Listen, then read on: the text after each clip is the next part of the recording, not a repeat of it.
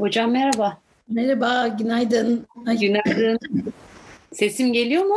Geliyor. Hı hı. Ee, hocam öncelikle hoş geldiniz. Hoş bulduk. Günaydın tekrar. Tekrar teşekkür ederiz. Keşke böyle yüz yüze bir ortamda e, bu işi gerçekleştirebilmiş olsaydık. E, ama maalesef e, böyle online yapmak durumundayız. E, ben çok sözlü... Buyurun hocam.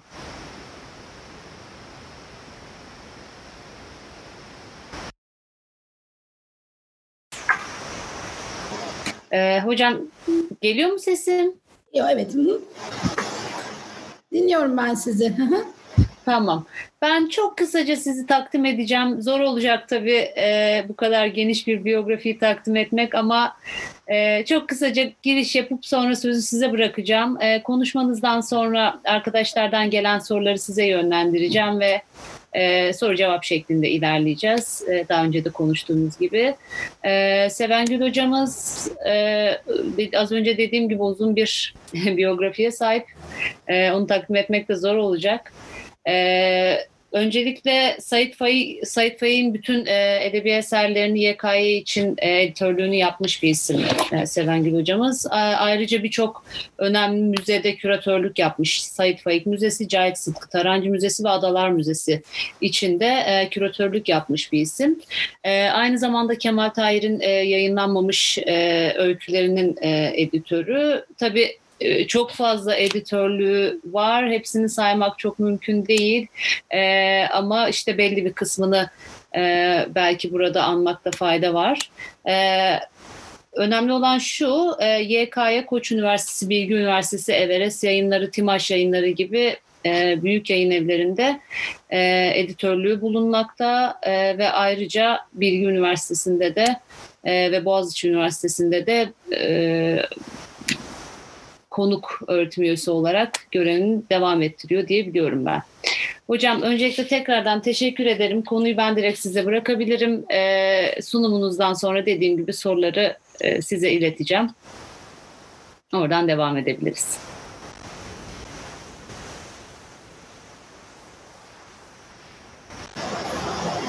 Evet, e, benim bağlantımda bir sorun var. Umarım e, ara ara e, kesilse de e, tamamlayabiliriz konuşmayı. Telefondan da bağlanamadım çünkü bir taraftan.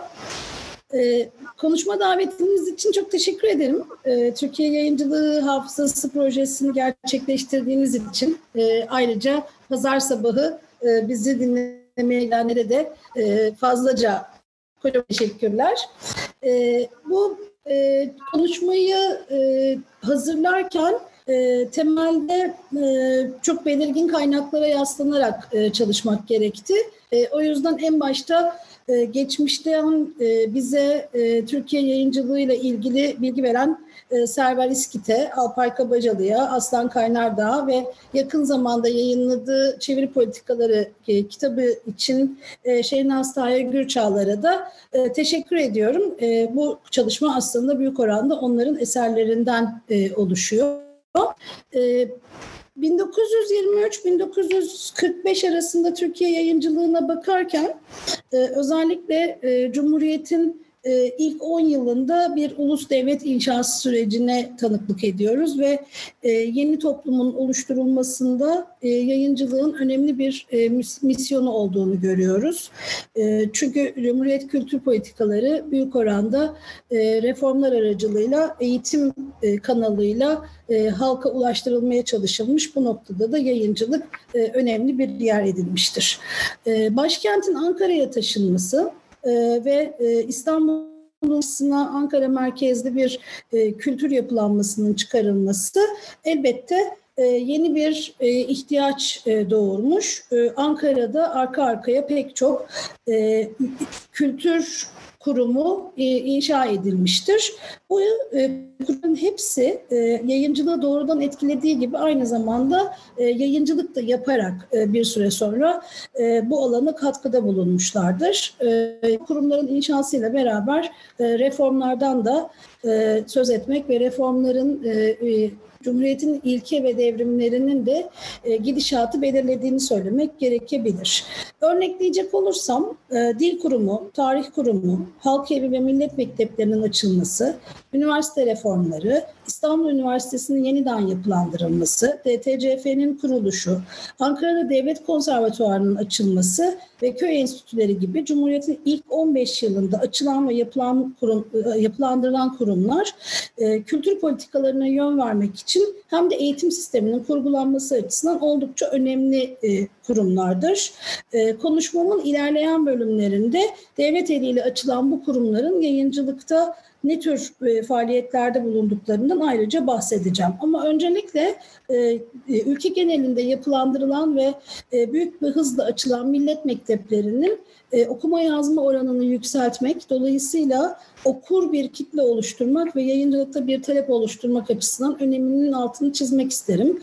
E, ilk 5 yılda, Cumhuriyet'in ilk 5 yılında 23 ve 28 arasındaki süreçte e, Türkiye'de okur yazar oranının yükselmesi e, okunacak materyalin oluşturulması açısından da önemli bir e, talep oluşturulmuştur. E, bununla beraber e, kitlesel bir reform olan eğitim reformu ders kitaplarının yeniden üretilmesi, yeniden yazılması ve çoğaltılması gibi e, tümüyle yayıncılığı besleyen bir alan oluşturması nedeniyle de e, doğrudan yayıncılığı belirleyen reformlardan bir tanesi olmuştur. Aynı zamanda okul kitaplarının yeniden yazılması ve üretilmesi meselesi e, aslında e, bizim için e, marif vekaletinin e, yayıncılığa el attığı o nokta olarak da e, görülebilir. E, bahsettiğim Cumhuriyet reformlarından, Cumhuriyet devrimlerinden en önemlisi elbette yayıncılık dünyasını doğrudan etkileyen e, reform e, alfabe devrimi olacak. E, 1928'de e, yapılan alfabe devrimi sonuçları açısından e, Türkiye yayıncılığını doğrudan etkileyen en önemli e, devrim olarak karşımıza çıkacak. Matbaa makinelerinin ve klişelerin değiştirilmesi gerekliliği, çalışanların henüz el çabukluğu kazanamamış olması gibi zorlu koşullar e, devrimin arkasından e, gelen bir süre yayıncılığı özellikle de İstanbul yayıncılığını olumsuz etkilemiş. E, uzun bir süre e, yeni kitaplar üretilememesine yol açmıştır. 1933 yılında Resimli Şark e, dergisinde bir makale var. O makalede e, harf devriminin hemen arkasından e, yayın evlerinin ne kadar zarar ettiğinden bahsedilip e, söz konusu zararın e, yarım o günün parası da yarım milyon lira olduğundan edilmektedir. Ancak bu süreçte devletin e, yayıncılara yardım ettiği de bilinmektedir.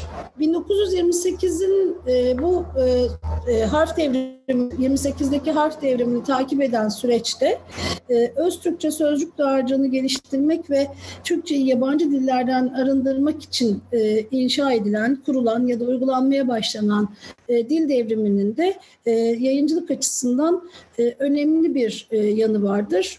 Dil devrimi Cumhuriyet'le beraber üretilen politikaların hayata geçirilmesi konusunda e, ve bununla beraber alfabe devrimiyle birleşerek e, daha e, odaklı ve anlaşılır bir e, okuma dünyası açısından e, önemli bir unsur olacak. 1940'lara kadar yayıncılığındaki içerik politikasını belirleyecektir. E, araya küçük bir e, bilgi e, girmek istiyorum. E, Türkiye'de e, bu çalışmayı yaparken e, o zaman bu zamana kadar fark etmediğim şeylerden bir tanesiydi ve e, öğrendim ki e, Türkiye'de Latin harfleriyle basılan ilk kitap e, Tevfik Fikret'in Tarihi Kadim e, e, şiirleriymiş. E, 1929 başlarında e, hazırlanıp yılın ortalarında e, pek çok zorluğa rağmen yayınlanan ilk Latin harfli kitap e, Tevfik Fikret'in Tarihi Kadim e, kitabı olmuş. Üstelik e, bu kitap Hasan Ali Yücel tarafından e, hazırlanmış. E, Türkiye'de e, çağdaş e, bibliografya çalışmaları da hemen Latin alfabesinin e, kullanılmaya başlanılmasından sonra e, ortaya çıkıyor ve 1929 başlarında yeni İstanbul matbaalarında yeni harflerle basılmış neşriyat kataloğu yayınlamaya başlanıyor ve vekaletince yayınlanan bu katalog e, sonraki yıllar boyunca her yıl düzenli olarak çıkmaya başladı. Bu kataloglar ve Türkiye birazdan değineceğim Türkiye bibliografyaları bizim özellikle e, Cumhuriyet'in ilk yıllarında e, 28'den sonra e, 1940'a kadarki süreçte Türkiye'de neyin kim tarafından yayınlandığını anlamamız için ve takip edebilmemiz için önemli kaynaklar olacaklar. Ve e, bu e, çalışmalar o dönemde e, hangi türden kitaplar yayınlandığını, e, yayıncılarının e, devlet mi yoksa özel sektör mü olduğunu anlamak açısından ve takip etmek açısından da kıymetli görünüyor. Ben de çalışmamda e, bu e, bu e, kitaplara ve bu kataloglara biraz e, göz gezdirebilme fırsatı buldum.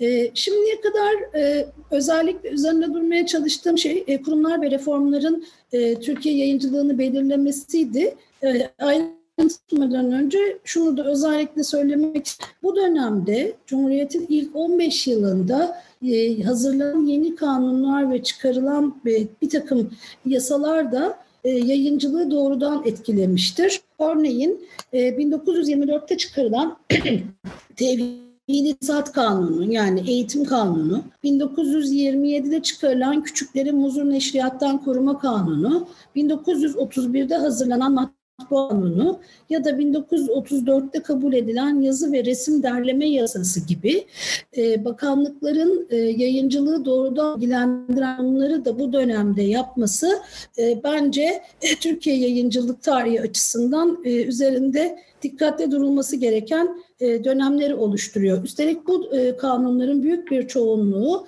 e, yakın zamana kadar değiştirilmeksizin yenilenerek süre gelen kanunlar olduğu açısından da önemli görünüyor. Konuşmamın başında aslında benim başlığımın şahsi teşebbüs, kamudan şahsi teşebbüse yayıncılık olması nedeniyle ağırlıklı olarak kamu yayıncılığından ve devlet yayıncılığından bahsedeceğim ama devlet tarafına yani Ankara'ya bakmadan İstanbul'da neler olmuş? İlk yıllarında İstanbul e, bari nasıl e, zaman geçiriyormuş, neler oluyormuş e, kısaca değinmek isterim. E, e, matbiri olarak e, ayrılan e, matbaa 1927'de önce Marif Matbaası adını almış, zamanla da Dev Matbaası e, ismiyle anılmaya başlanmıştır. E, ve burada de, e, ders kitaplarının yayınlanması devam etmiştir. Eski adı Babali Caddesi olan, e, sonrasında e, şimdilerde e, Babali Caddesi'nden sonra Ankara Caddesi olarak anılan ki bence bu oldukça e, manidar bir e, adlandırma olmuş. E, İstanbul ve Türkiye yayıncılığının merkezi olmaya devam etmiş aslında bugünlerde de olduğu gibi. 1876'da kurulan Hilmi Kitabevi, 1896 tarihli Kanaat Kitabevi, 1928'de açılan Ahmet Halit Marif Kitabevi, İkbal Kitabevi, Tefeyyüz, Vakit Kitabevi, Resimli Ay, Gayret Kitabevi gibi dönemin yayıncıları e, cadde etrafında farklı noktalarda hem e, kitap dükkanlarıyla hem de yayıncılık faaliyetleriyle e, bizim önümüze çıkmakta ve kayda değer işler yapmaktadır. Ancak Cumhuriyet'in ilk beş yılının için bakıldığında bu yayın evlerinin çeşitli değişiklikler, başta da alfabe devrimi olmak üzere farklı uygulamalar ve merkezin Ankara'ya doğru kaydırılması nedeniyle pek verimli bir dönem geçiremediklerini, e, e, yayınlanan kitap sayısında çok büyük bir düşüş olduğu, toplamda 5000 civarında e, kitap yayınlayabildikleri ve e, bunu e, ekonomik olarak da sarsıldıkları bilinmektedir. Döneme ait istatistiksel verilerin elimizde olmayışı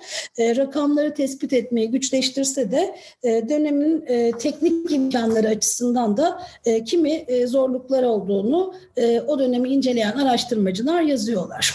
E, Ankara'da e, devlet eliyle yayıncılık faaliyetleri hızlanırken İstanbul'da e, e, bağımsız ya da özel yayın evleri e, özellikle milli mücadele konusunda e, yazılmış romanları Halide Edip, Yakup Kadri ve başta olmak üzere e, Hüseyin Rahmi, Reşat Nuri, Mahmut Yesari gibi yazarların eserlerini yayınlamayı sürdürürler. Ve daha çok milli duygulara hitap eden, vatanseverlik temaları işleyen kitaplarla e, Kurtuluş Savaşı anıları, e, komutanların biyografileri e, bu e, edebi yayınlara eşlik eder. Bu dönemde yayın evlerinin, İstanbul yayın evlerinin teknik imkansızlıklarının çokluğu, e, matbaa makinesi temin edemeyişleri ve döviz nedeniyle e, zaman zaman yoğun kağıt sıkıntıları yaşadıkları da bilinmektedir. E, İstanbul yayın evlerinin en temel gelir kaynağı aslında basabildikleri ders kitapları olmuş. 1930'ların ee, başına kadar ayakta kalabilmelerini sağlayan şey ders kitapları yayıncılığına devam edebilmeleridir. Fakat 1930'larda e, e, alınan bir kararla Marif Vekaleti'nin ders kitapları konusunda tek tip bir e, tek tek tip sistemine geçmesi, tek bir ders kitabının okutulması ve bunun Marif Vekaleti tarafından yapılacağına karar vermesi İstanbul yayıncılarını oldukça e, zor duruma düşürmüş. E, bu konuda e, çeşitli itirazlar yükselmiş olsa da dönemde e, maalesef e, e, ders kitapları yayıncılığı devlet kanalına yönelmiştir. Ders kitapları dışında yayın evlerinin çok satan kitaplarının olmadığı, en çok satan kitabın 300-400 civarında satıldığı bilinmektedir.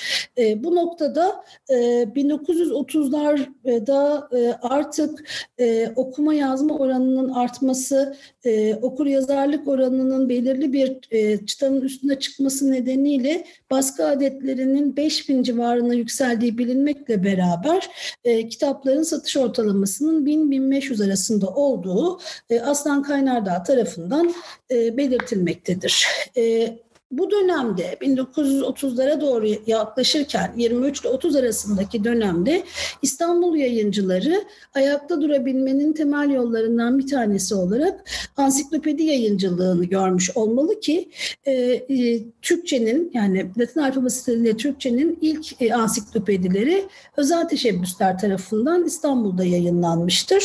Zekeriya Sertel'in Cumhuriyet Gazetesi matbaasında bastırdığı Hayat Ansiklopedisi 10 ciltlik e, Hayat Ansiklopedisi 1932'de İbrahim Alaaddin Gövsan'ın Yedi Günün Neşriyatı aracılığıyla yayınladığı Meşhur Adamlar Ansiklopedisi yine 1933'te ve Sabiha ve Zekeriya Sertel çiftinin daha önce e, Osmanlıca olarak yayınladıkları Çocuk Ansiklopedisi 1936'da Babali Yokuşu'nda üretilen üç önemli ansiklopedi olarak karşımıza çıkmaktadır. Ki ansiklopedi yayıncılığı sonraki yıllarda e, Neşriyat Kongresi'nde de tavsiye edilen e, yayın türleri arasında yer alacaktır.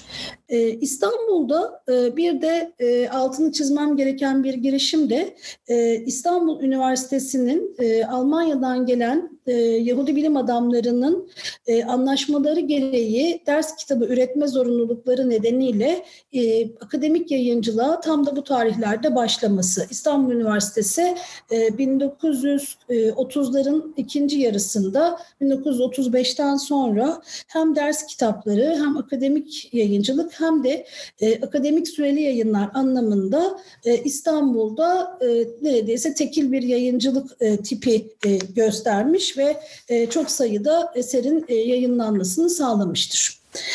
Evet şimdi konuşmanın e, baş noktasına yani 1920'lerin hemen başlarına Cumhuriyet'in kurulmasıyla Ankara'ya doğru yönelelim. 1920'lerde Ankara'da e, Cumhuriyet'in kuruluşuyla beraber yayıncılık açısından neler olacak bir bakalım.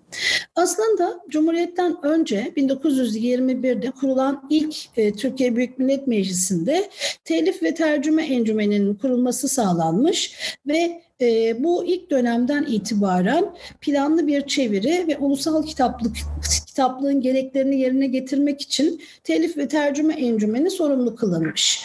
E, bu encümen e, 1923 ile 28 arasında telif eserler ve çeviri eserlerle ilgilenmiş ve e, hangi eserlerin yayınlanması konusu gerektiği konusunda tavsiyelerde bulunmuş. E, kimi seçkiler de e, yayınlamayı başarmıştır. Örneğin Evliya Çelebi Seyahatnamesi'nin 7. ve 8. cildi, Türk Lügati'nin 1. ve 2. cildi bu dönemdeki eserler arasında yer alır.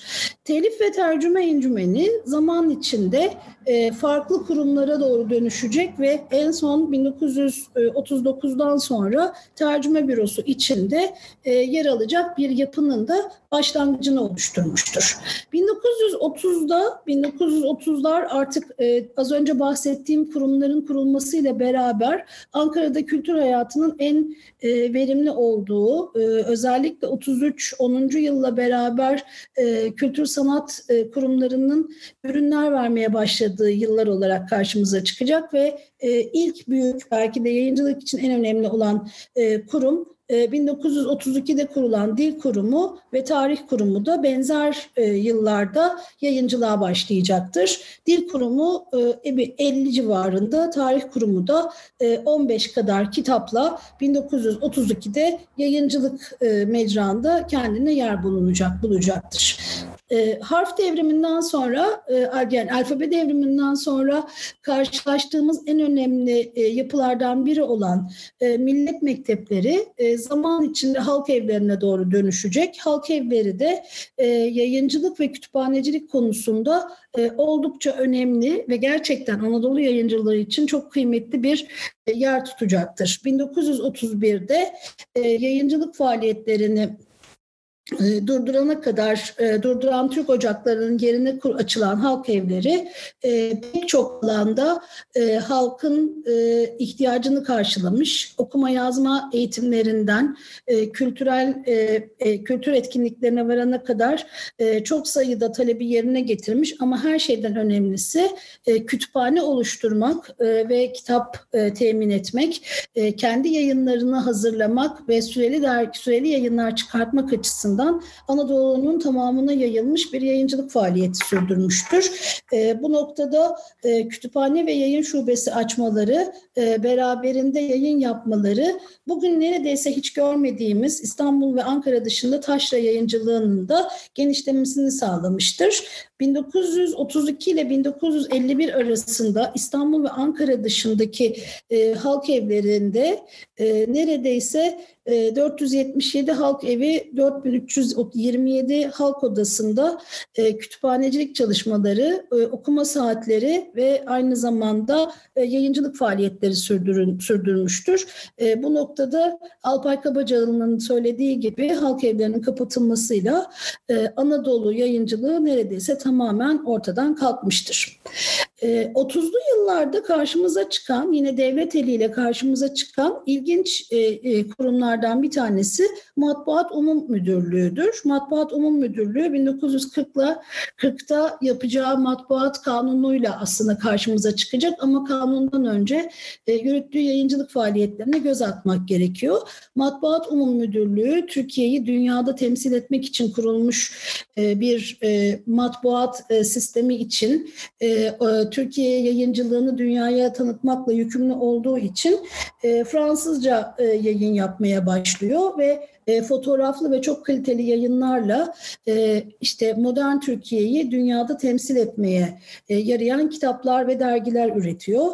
La, La Türkiye Kemalist, e, La Art, La, La Art Türk ve Fotoğraflarla Türkiye albümü gibi e, çok baskı kalitesi çok yüksek kitaplar 1932'de e, Matbuat Umum Müdürlüğü tarafından e, üretilmeye başlanıyor. E, Konuşmamın başında e, kaynaklar olarak belirttiğim önemli kaynaklar da 30'ların ortasında e, Ankara'da e, çeşitli müdürlükler tarafından yayınlanmaya başlanacak. 1934'te Derleme Müdürlüğü'nün hazırladığı Türkiye bibliografyası yayıncılık tarihi açısından oldukça önemlidir. Bugün biz bütün e, o döneme ait e, yayıncılık bilgisini bu e, Türkiye bibliografyasından e, edinmekteyiz. 1935'te ilk sayısı yayınlanan bibliografya 1948'e kadar e, farklı periyotlarda yayınlanmaya devam etmiştir ve bugün halk kütüphane tamamında ulaşılabilir olarak durmaktadır. Devlet buraya kadar saydığım etkinliklerle çeşitli tanıtma ve e, kitaplık kurma faaliyetlerini yoğun olarak sürdürmüş. Hem dünyada e, hem Türkiye'de e, modern cumhuriyetin ilke ve devrimlerini yayınlar aracılığıyla en ücra köye, en ücra köşeye ve farklı elçilikler aracılığıyla dünyaya göstermeye çalışmıştır. Bu noktada 30'lu yıllar yayıncılığının çağdaş Türkiye'nin temsili olarak görüldüğünü, baskı kalitesi, kitap niteliği ya da yapılan işte çevirilerle de bunun sağlanmaya çalışıldığının altını çizmeli söyleyeyim. E, bu e, noktada e, yine yayıncılığı değiştiren, e, bütün Türkiye yayıncılığını değiştiren e, bir ilk kurumdan da bahsetmemek e, mümkün değil. O da 1936'da kurulan ilk kağıt fabrikası. İzmit'te üretilen kağıt fabrikası bugün bir müze olarak hayatına devam etmekle beraber e, Türkiye'nin kendi kağıt ihtiyacını karşılamak için e, faaliyete geçmiş bir e, fabrika.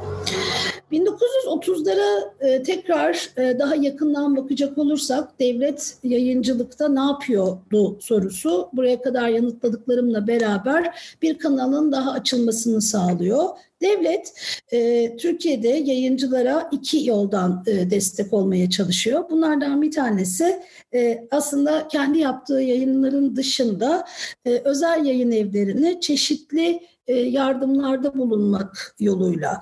E, buraya kadarını tekrar toparlayacak olursam e, devlet biz devlet yayıncılıkta iki biçimde karşımıza çıkıyor. Ya kendisi yayın yapıyor ya da özel yayın destekliyor. 1940'a kadar çeşitli yayın evlerine destek olduğu, para yardımında bulunduğu biliniyor ve bununla beraber aynı zamanda özel yayın evlerinden e, basılan her kitaptan 150-300 arasında satın aldığı ve kütüphanelere e, koyduğu da e, kayıtlar arasında. Server İskit e, 1939'da e, hazırladığı e, Türk Neşriyatı ile ilgili önemli kitabında e, bu sayının e, yeterli olmadığını, e, daha çok kitap alması gerektiğini, devletin e, daha çok katkıda bulunması gerektiğine dair talepler olduğundan da sıkça bahsediyor. Aslında okur yazar oranının arttığı bir dönemde kitap tirajlarının hala 1000-1500 civarında olması oldukça düşük bir kazancı da beraberinde getiriyor. Devlet 1930 ve 40'larda aslında bu yardım e, bahsiyle e, özel yayıncılığın da e, çizgisini belirleyen, e, dolaylı biçimde de olsa e, müdahale eden bir yapıya sahip. Özellikle bazı yayın evlerinin hangi eserleri yayınlaması gerektiği konusunda kılavuzluk etmeye çalışması, maddi yardımlarla da destek vermesi e, bir ölçekte e, Ankara'nın İstanbul'daki özel yayın evlerinin içerik politikasını da belirlediğini düşündürebilir.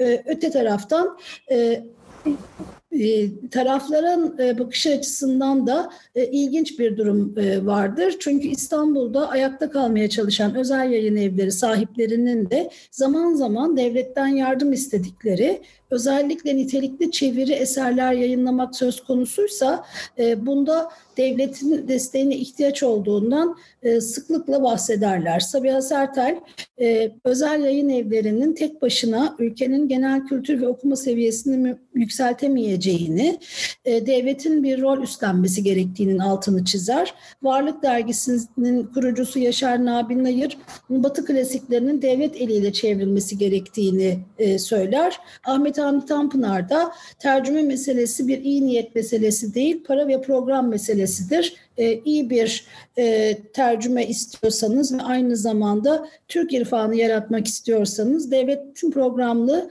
memleketin bütün imkanlarının seferber edilerek bu alana girilmesi gerektiğinin altını çizer. Yani 1930'ların sonuna gelindiğinde İstanbul yayıncıları devletten e, yardım beklerken zaten 1930'larda Ankara'da devlet yayıncılığı büyük bir hızla e, sürüp gitmektedir. 1930'lar böyle sürerken e, gelen bu çağrılar İstanbul e, yayıncılarının talepleri ve yayıncılık konusunda e, ilerleyen süreç e, Hasan Ali Yücel'in meseleye el koyması ve bütün bu oluşan ihtiyaçlarla bugüne kadar yapılan çalışmaları bir araya getiren ihtiyaçları ve çalışmaları değerlendirebilecek bir kongrenin yapılmasını sağlar. Dolayısıyla 1939 Türkiye e, yayıncılığının dönüm noktası e, olur. 1939 birinci Türk Neşriyat Kongresi Marif Vekaleti tarafından alfabe devriminin 10. yılında düzenlenir ve bugüne kadar üzerinde çok konuşulmaya devam edilen pek çok e, mesele ilk kez e, bu e, kongrede e, bu e, çalışmalar, çeşitli encümenlerin e, çalışmalarında bir araya getirilir. E, kongre binasının dışında, kongrenin yapıldığı binanın dışında Ankara Sergi Evi'nde Türkiye'nin ilk kitap sergisi de e, kurulur. Ankara Sergi Evi'nde 24 yayın evinin yer aldığı, özel teşebbüsün kitaplarını sergileyebildiği bir küçük sergi alanı oluşturulur.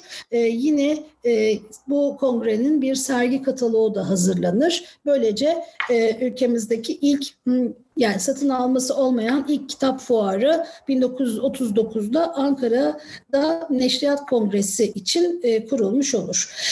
E, Neşriyat Kongresi'nde ülkenin her yerinden önemli isimler e, pek çok konuyu konuşmak için bir araya gelir. 7 e, komisyon, 7 en cümle toplanmıştır. E, neşriyat meseleleri, telif hakları, gençlik ve çocuk edebiyatı, ödüller, telif ve tercümeye destek, özel yayıncılığa yayın evlerine devletin desteği, halkta okuma alışkanlığının yaygınlaştırılması, dağıtım ve satış işlerinin düzenlenmesi, Türkçe ansiklopedi ve başvuru kaynaklarının hazırlanması kongrenin temel konuları içinde yer alır.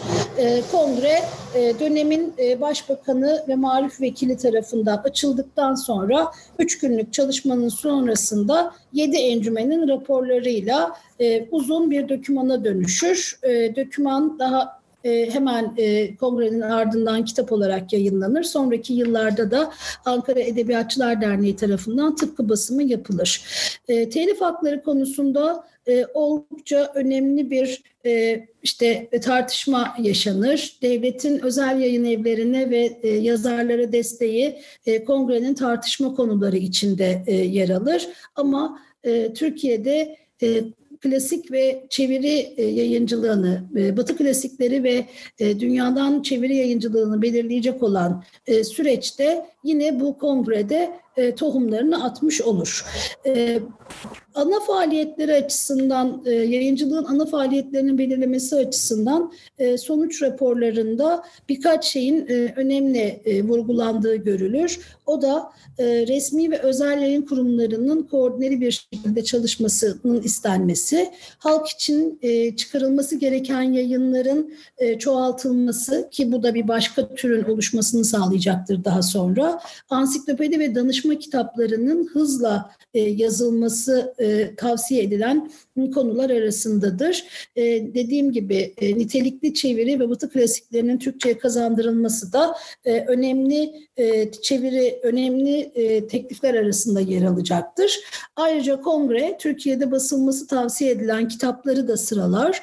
Lügat ve ansiklopediler, okulların ders kitapları, yüksek öğrenimin ders kitapları, halk için yayınlar, köy için yayınlar, çocuk ve gençlik e, kitapları, tercüme encümeninin tercüme edilmesini istediği kitaplar. E, bunlar da e, yayın türlerini oluşturacak ve e, Türkiye yayın dağarcığını belirleyecek e, bir e, tavsiye listesine dönüşür. Kongre ee, özellikle özel teşebbüsle devlet arasındaki ilişkiyi düzenlemek ve e, yeni bir takım teklifler getirmek açısından önemlidir. E, ödüller ve mükafatlar, e, destekler e, bölümü büyük tartışmalara yol açar. E, durumun farkında olan, bağımsızlığını yitireceğinin bilincinde olan yazarlar e, ya da e, yayın evleri sahipleri itiraz etseler de e, çeşitli e, özendirici faaliyetler ve teşviklerin e, konması tavsiye edilir. 1939 e, Birinci Neşriyat Kongresi'nin elbette ki en önemli sonucu tercüme encümeninin daha önceden telif encümeniyle birleşerek tercüme bürosunun kurulması yolundaki tavsiyesidir. 1940'da Marif Vekaleti bünyesinde tercüme bürosu kurulur ve 1946'ya kadar pek çok klasiğin Türkçe'ye çevrilmesi bu e, büroda büronun hızlı faaliyetleri, e, hızlı organize olup e, çok çalışması ve aynı zamanda devlet matbaalarını kullanarak pek çok üretim yapmasıyla mümkün olacaktır. E, 1900 e, bu 1946 sonuna kadar 1400 pardon 40 ile 46 arasında 468 1966'ya kadar da 1247 kitabın çevrildiğini Batı klasiklerinin ve dünya klasiklerinin Türkçe'ye kazandırıldığını görmek mümkündür. Tercüme bürosu sadece marif vekaleti ve devlet yayıncılığı açısından değil İstanbul'daki özel yayıncılar açısından da çok ilginç bir e, kurum haline dönüşür çok kısa bir zaman içinde. Çünkü e, marif vekaleti e, devlet dışında yani kendi e, programları dışında özel yayın evlerine çevrilecek eser tavsiyesinde bulunma kararı verir e, ve aynı zamanda isterlerse e, bu e, çevirileri kontrol edebileceklerini söylerler. Şöyle bir e, talimatname çıkar. Malif ma, 1944'te marif vekil deyince bastırılacak ve veya bastırılması teşvik edilecek tercüme eserlerin ne surette inceleneceği hakkında bir talimatname hazırlanır. E, bu talimatnameye göre e, yayın evleri, özel yayın evleri e, eğer çeviri desteği istiyorlarsa vekilliğe başvurabilecekler. Çeviriler yapıldıktan sonra tercüme bürosu tarafından incelenecek ve onaylandığını gösteren bir paragrafla yayınlanması sağlanacaktır. E, bu noktada ortaya çıkan yayınların tercüme bürosu tarafından kontrol edilmiş nitelikli yayınlar olduğu fikri bu kitapların okur nezdindeki e, beğenisini de takdirini de arttıracaktır. Devlet ayrıca e, bu kitaplardan e, öncesi önceki gibi 150 tane değil 250 tane alarak e, bu yayın evini de destekleyecektir. Aslında e, bu biçimiyle tercüme bürosunun uzantısı haline getirilen özel yayın evleri bir yanıyla editörlük faaliyetleri açısından tercüme bürosundan yararlanırken e, parası karşılığında bu e, hizmetten yararlanırken diğer taraftan da e, eserlerinin vekillik tarafından onaylandığını bilerek e, e, kütüphanelere girmek, okullarda okutulmak gibi e, farklı e, imkanlara da e, ulaşmış olurlar. Bu noktada tercüme bürosu kültür planlanması, kültürü planlama ve özellikle Türkiye'de çeviri yayıncılığına yön vermek noktasında hem devlet eliyle hem de bu tavsiyeler yoluyla e, bütün e, Türkiye yayıncılığını, çeviri yayıncılığını belirler.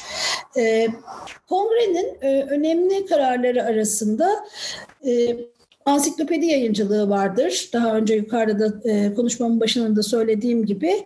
E, devlet e, bu kararı da e, hemen e, hayata geçirir. 1940'ta İslam Ansiklopedisi, 1943'te İnönü Ansiklopedisi. E, önce e, Türk Ansiklopedisi olarak önce İnönü Ansiklopedisi olarak düşünülüp sonra Türk Ansiklopedisi olarak değiştirilir e, ve 53 ile 54 e, 43 ile 1954 arasında da e, Sanat Ansiklopedisi e, yayıncılığını e, sürdürür. E, kongrenin yapıldığı yıl e, Server İskit'in Türk Neşriyat Hareketleri Tarihine Bakış adlı e, kitabı yayınlanır. Hem kongreyi hem de kongreye kadar e, Türkiye yayıncılığının e, bütün e, kurum kurumlar, kuruluşlar ve kanunlar açısından dökümünün yapıldığı bir kitap olarak da e, bu tür e, çalışmalara kaynaklık eder. E, Marif Vekaleti artık e, bütünüyle e, Türkiye yayıncılığındaki baskın e, konumunu kazanmış edebiyat, eğitim ve yayıncılık faaliyetlerinin tamamını e, tek bir merkezden yürütebilecek e, hem telif eserler hem de çeviri eserlerin politikasını belirleyebilecek bir konuma yükselmiştir. Üstelik 1940'ta kurulan köy enstitüleri okumaya özel bir yer açmaları, okuma saati ve serbest okuma zamanlarının çokluğu ile önemli bir okuma alanı, okuma talebi oluşturmuş tercüme bürosunda marif vekaletinde üretilen kitapların tamamı enstitülere e, e, gönderilmiş ve orada da e, oldukça ilgi görmüştür. Enstitülü e, öğretmenlerden o enstitüde Fransızca dersi veren Vedat Günyol tercüme bürosunda üretilen bütün kitapların enstitü öğrencilerine ulaştığını ve hevesle okuduklarını yazarken Talip Papaydın da Remzi Kitap Evi'nden çıkan yerli yabancı bütün kitapları okuduklarını anılarında e, hatırlatmaktadır. E, bu burası aynı zamanda kapanana kadar köy enstitüleri e, bu sürecin e, bir e, uzantısı olarak karşımıza çıkacaktır. Yine enstitüler de kütüphaneleri ve neşriyat faaliyetleri açısından ayrıca e, yayıncılık tarihi içinde önemli bir yere sahiptir. Kongrenin e, o ilginç edebiyat yayıncılığını doğrudan ilgilendiren önemli bir e, noktası var. E, genelde yayıncılık açısından e, görmezden geldiğimiz ya da unuttuğumuz e, ama e, edebiyatın e, devlet eliyle şekillendirilmesi bağlamında kanon oluşturulması açısından önemli gelen bir madde bu çalışma sırasında dikkatimi çekti. Kongre e, bir e, halk kitapları, e, halk kitaplığı oluşturulmasından, halk hikayelerinin yeniden yazımı yoluyla işte şehirlilere halk kitapları, köylülere halk kitaplarının ulaştırılmasını tavsiye eder. Bu tavsiyeden iki yıl önce 1937'de Matbuat Umum Müdürlüğü zaten böyle bir kampanya başlatmıştır ve halk hikayelerinin yeniden yazılması yolu e, işte halkın bildiği hikayelerin yeniden yazılarak e, basılı materyal olarak halka ulaştırılması konusunda bir kampanya yürütür. E, bu kampanya aynı zamanda işte Cumhuriyet ilke ve devrimlerinin bu metinler aracılığıyla en ücra köşeye ulaştırılmasını da hedeflemektedir. Örneğin Muharrem Zeki Korgunal bu versiyonları kaleme alan kişilerden biri olarak bu işi nasıl yaptığını anlattığı anıları okullarında e, hurafe ve batıl itikat içeren e, bölümleri çıkartıp e, kahramanların sade bir Türkçeli konuşmasına özen gösteriyorduk e, ve e, bütün bunları yaptıktan sonra e, kolay okunur, anlaşılabilir kitaplar elde etmeye çalışıyorduk gibi e, bir e, anekdot düşüyor e, bu işleri nasıl yaptığını anlatırken. Halk kitabı e, yayıncılığı e, çok sistemli bir şekilde sürmese de, e, çok yoğun bir talep görmese de e, bir kampanya şeklinde e, 1937 ile 1940 arasında yine e, Ankara merkezli olarak yürütülmüştür. Alpay Kabacalı e, bu kampanyanın pek rağbet görmediğini ama yine de devlet eliyle yazdırılmış olan bu e, kitapların e, çok sayıda çoğaltılarak e, kütüphanelere konduğunun altını çizmektedir. E, bu kitaplar Türkiye bibliografyasında 1928-1938 arasında roman ve hikayelerle birlikte 38 ve 48 yılları arasında da bağımsız bir kategori olarak halk kitapları başlığı altında sıralanmış, tasnif edilmiştir. Dolayısıyla e, sayılarının e, çokluğu ve e, bu yayıncılık faaliyetinin bir uzantısı olarak e, ilginç olduğunu düşünüyorum. E, bakılabilir e, gibi görünüyor bana. Hmm, halk kitabı terimi 1950'lerde e, biraz e, gözden düşmüş ve e, bu gözden düşüşle beraber Türkiye bibliografyaları da bu kategoriye artık yer vermemeye başlamıştır. Erken Cumhuriyet'in İstanbul tarafında halk kitaplarının karşılığında üretmeye başladığı e, popüler yayınlardan e, bahsetmek gerekiyor. E, özellikle Muazzez, Muazzez Tahsin Merkant, Kerime Nadir, Vala Nurettin, Aka Gündüz e, gibi yazarların e, popüler kitapları İstanbul e, yayıncıları tarafından kendilerine özgü puntolar, kapaklar ve illüstrasyonlarla e, devletin ürettiği halk kitaplarının karşısına konmuş ya da çıkarılmış çıkarılmış e, ve özel bir okur e, kitlesi oluşturulmaya çalışılmıştır. Onlar da kolay okunan kitaplar olarak e, o dönemin e, yayıncılarının elini kuvvetlendirmiştir. Ama bununla beraber İstanbul'daki yayın evlerinin e, bilim ve felsefe ağırlıklı kitaplar yayınlamaya çalıştıkları, yine e, e, Neşriyat Kongresi'nin tavsiyelerine uyarak danışma e, danışma kitapları, başvuru kitapları ürettiği de görülecektir. Adnan Adıvar'ın Osmanlı Türklerinde İlim, İsmail Habib Seviyük'ün Avrupa Edebiyatı ve Biz, Osman Nuri Ergin'in Türk Marif Tarihi gibi kitapları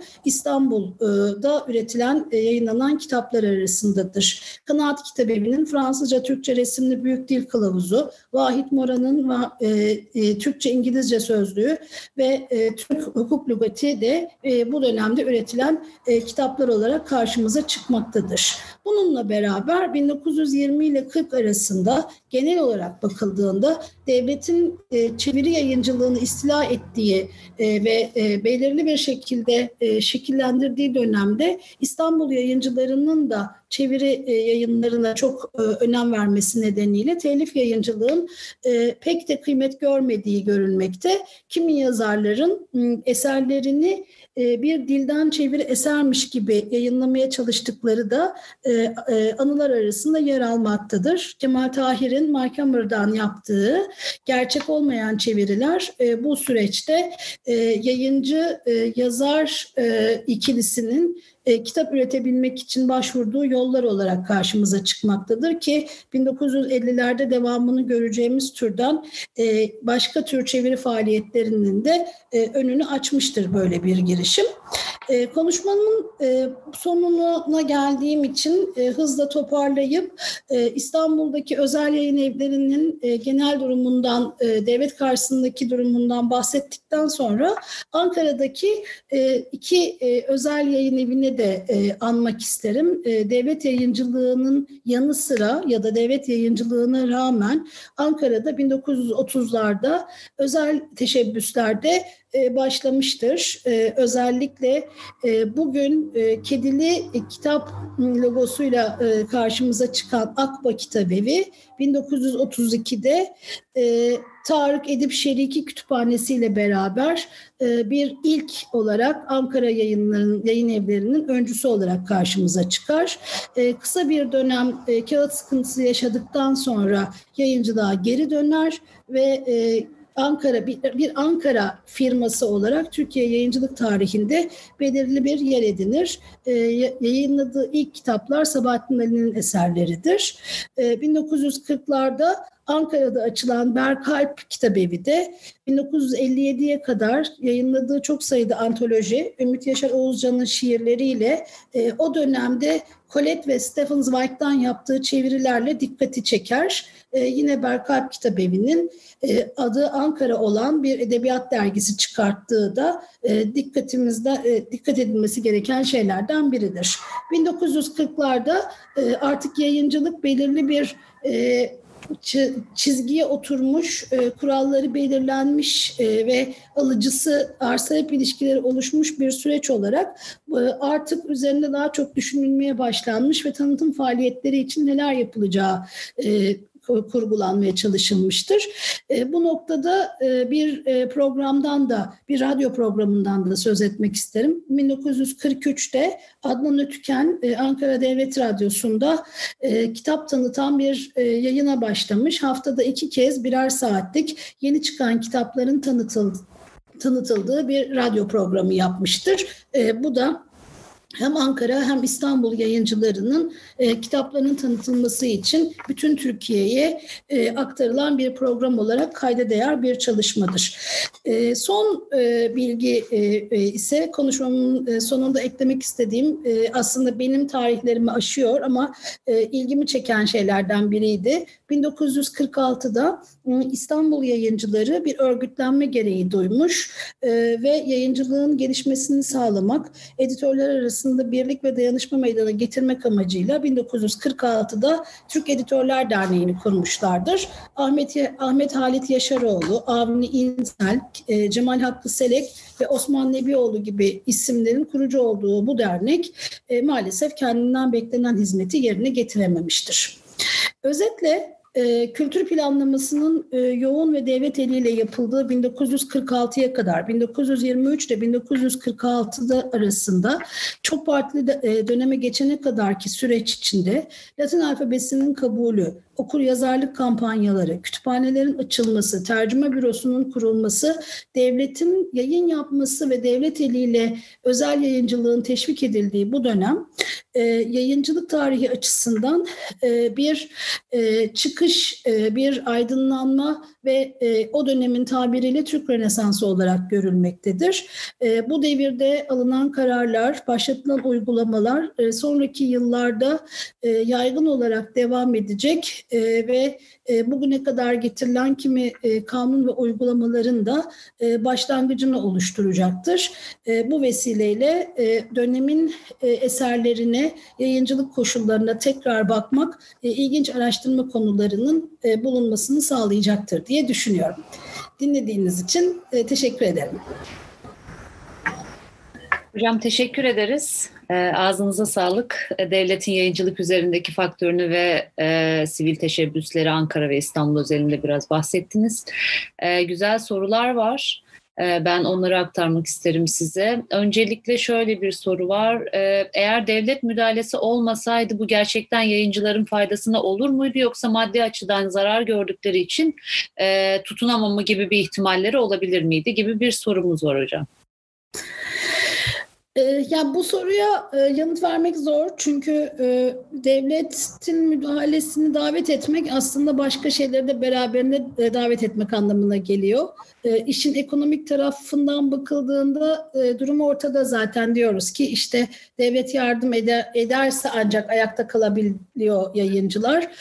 Ama bu noktada bağımsızlığını ya da hani özgün ve kendi seçimlerini yitirmiş bir yayıncılıktan da söz edebiliriz.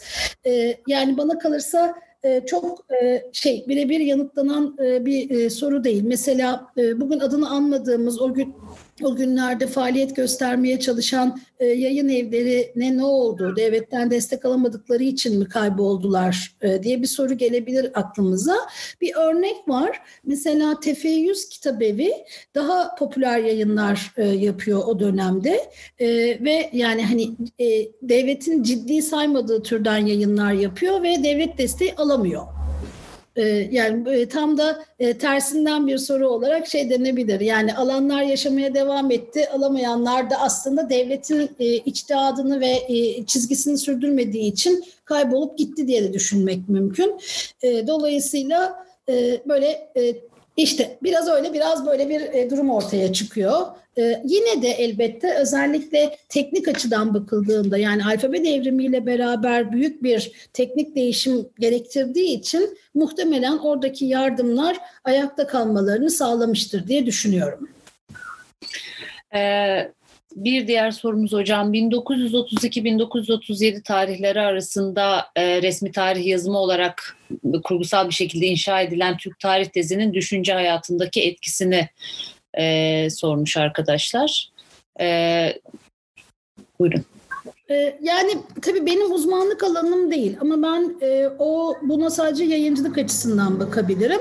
E, 32-37 arasında tarih tezi e, tarih kurumu aracılığıyla inşa edilirken Dil Tarih Coğrafya Fakültesi'nde de e, bir e, araştırma alanına dönüşüyor. Sadece e, işte tarihte değil antropolojide de e, bu konuda e, ilginç e, araştırmalar yapılıp e, bir takım yayınlar üretilmeye çalışılıyor. E, bana e, önemli gelen şey e, bu tezin e, gerçek olduğunu anlatabilmek için çok fazla kitabın yayınlanması. Çünkü sanki e, biz bir konu hakkında çok kitap yayınlanırsa o konunun ciddi ve önemli olduğunu ya da işte kanıtlanabilir olduğunu düşünüyoruz e, büyük olasılıkla. E, bu bu tezin e, ispatı için yazılan kitapları bir araya getirip öyle bir bakmak gerekiyor bir taraftan. Ee, Diğer sorumuz devletin yayıncılara yayıncılığa etkileri içerisinde e, desteğinin yanında sansürleme gibi bir uygulaması var mıydı? E, devamında da şöyle bir soru var. Muzur Neşriyat'tan koruma kanunu uygulanışında ilk yıllarda yıllarla sonraki yılları nasıl değerlendirebilirsiniz?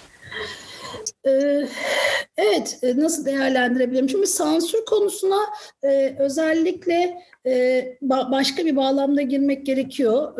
Devlet Başlangıçta e, bu kadar e, sansürcü davranmıyor e, ama çeşitli süreçlerde özellikle çevirilerinin kontrol edilmesi bağlamında dilin kullanımı noktasında öz Türkçe sözcükler tavsiye ederek buna bir tavsiye kararıymış gibi bakmakla beraber bireysel seçimlerin yerine alternatif seçimler sunuyor.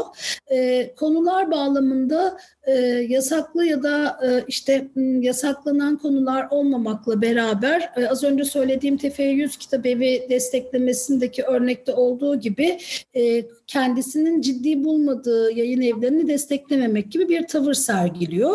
Bunlar böyle hani küçük küçük e, karşımıza çıkan e, şeyler. E, bir tür e, sansürler gibi okunabilir. E, bu alan çok çalışılıyor. E, Cumhuriyet'in ilk yıllarında yani e, Osmanlı'nın son dönemi Cumhuriyet'in ilk dönemlerindeki e, sansürle ilgili çok spesifik çalışmalar var. E, oralara bakmak sanki daha faydalı olur gibi geliyor. Yani hani ben genel itibarıyla e, sürecin hangi kanunlar bağlamında ve hangi e, işte kongreyle ortaya çıktığını e, anlatmaya çalıştım.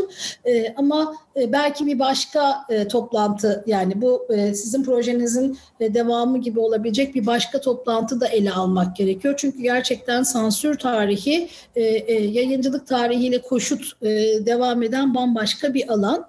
E, çocuklarımız muzur neşriyattan koruma kanunu e, ilk yıllarda çocukları muzur neşriyattan e, koruma kanunu olarak e, e, işe yaramış. E, özellikle 30'lu yıllarda şöyle bir şey olmuş Türkiye'de. E, süreli yayınlarda e, Avrupa ve Amerika tipi e, süreli yayınlara çok hızlı geçilmiş. Yani daha sonra e, işte Hayat ve Yedi Gün gibi dergilerde kendine bir Türkiye tipi uç bulacak olsa da işte çeviri yoluyla adaptasyonlar ve çeviri yoluyla görselliği bol işte popüler dergiler üretilmeye başlanmış ve bu dergiler sonuçta işte satın alarak evlere gelmiş ve bunların aslında çocuklar için uygun olmamasından ortaya çıkan e, bir e, şey e, inceleme ve kurul var. Daha çok süreli yayınların, bu tür süreli yayınların yasaklanması yoluyla ortaya çıkıyor. Kanun daha çok böyle uygulanıyor. Kitaplardan daha çok süreli yayınlar için işliyor. Ama yıllar sonrasında bugünün Türkiye'sinde maalesef neredeyse yetişkin kitaplarına benzer bir kanunla e, yasak getirilebiliyor. E, yani o e, neşri, muzur neşriyat e, kanununun kullanımı her zaman kolay manipüle edilen, kolay işte şey e, istenildiği yere çekilen bir kanun olarak görünüyor bence Türkiye yayıncılığında. Evet aslında bu soruya içkin e, bir iki soru daha var hocam. Bu e, sansürün yanında yasaklama ve toplatma faaliyetleri e, genel olarak soruluyor. Bir diğer soru da yine buna içkin olarak e, özellikle tek parti iktidar döneminde e, mizah yayıncılığın varlığı bu işte sansür ve yasaklama veya toplatma e, gibi e, devletin müdahaleleriyle ilişkili olabilir mi e, bu tip yayınlar? Ee, çok haklısınız. Dediğim gibi sansür tarihi çok başlı başına ele alınacak bir şey. Yani bu 45 dakikanın içine yerleşebilir bir şey değildi. Ee, yazarken onu düşünmüştüm e, çalışırken.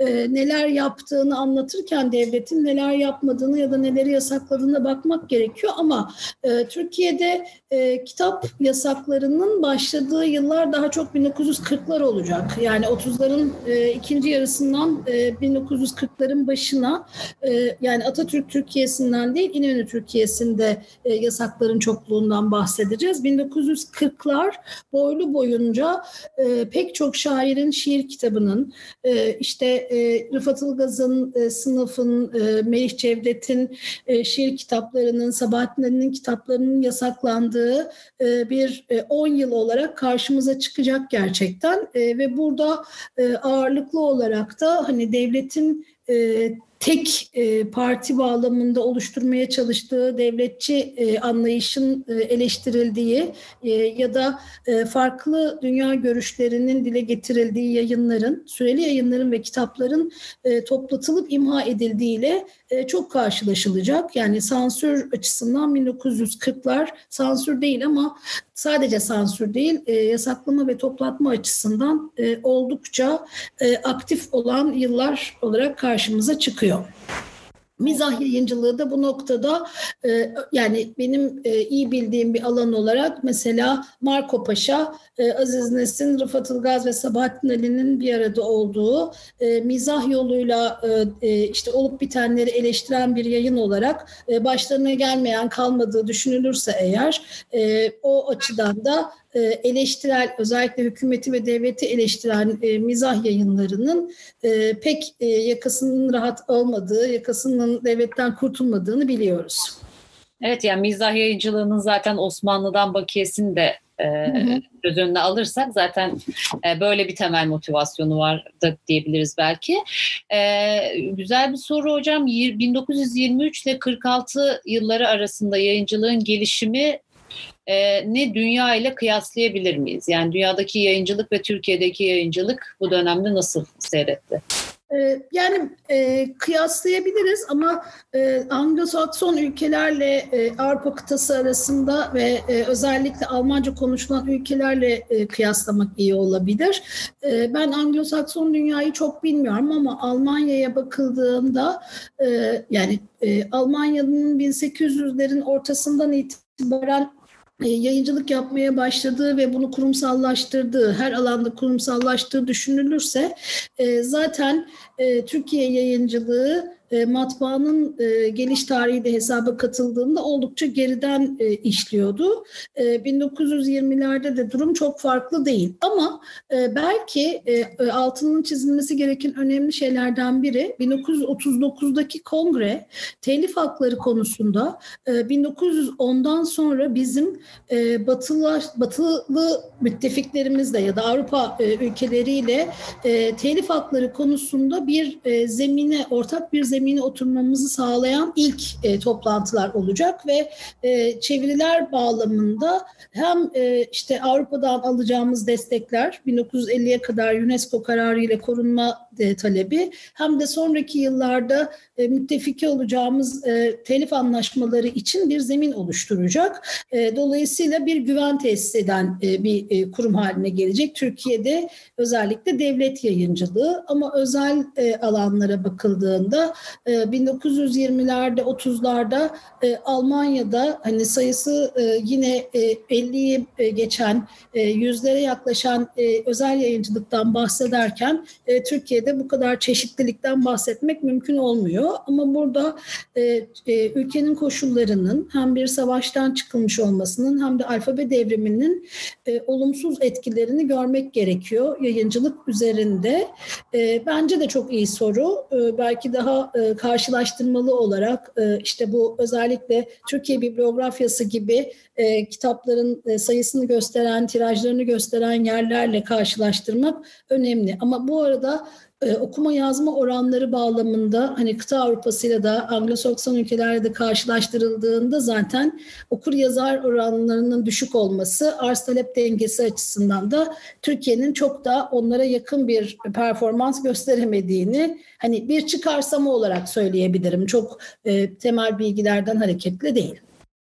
Evet hocam siz bunu anlatırken bir yandan da benim ilgi alanım olan e, görsel malzemeleri düşündüm. Hı hı. Ee, yine bu belirtilen tarihte aslında görsel malzemeler de ilginç şekilde e, tabii yine devlet e, merkezli bir e, üretimle e, niceliksel olarak çok yüksek e, oranlara sahip.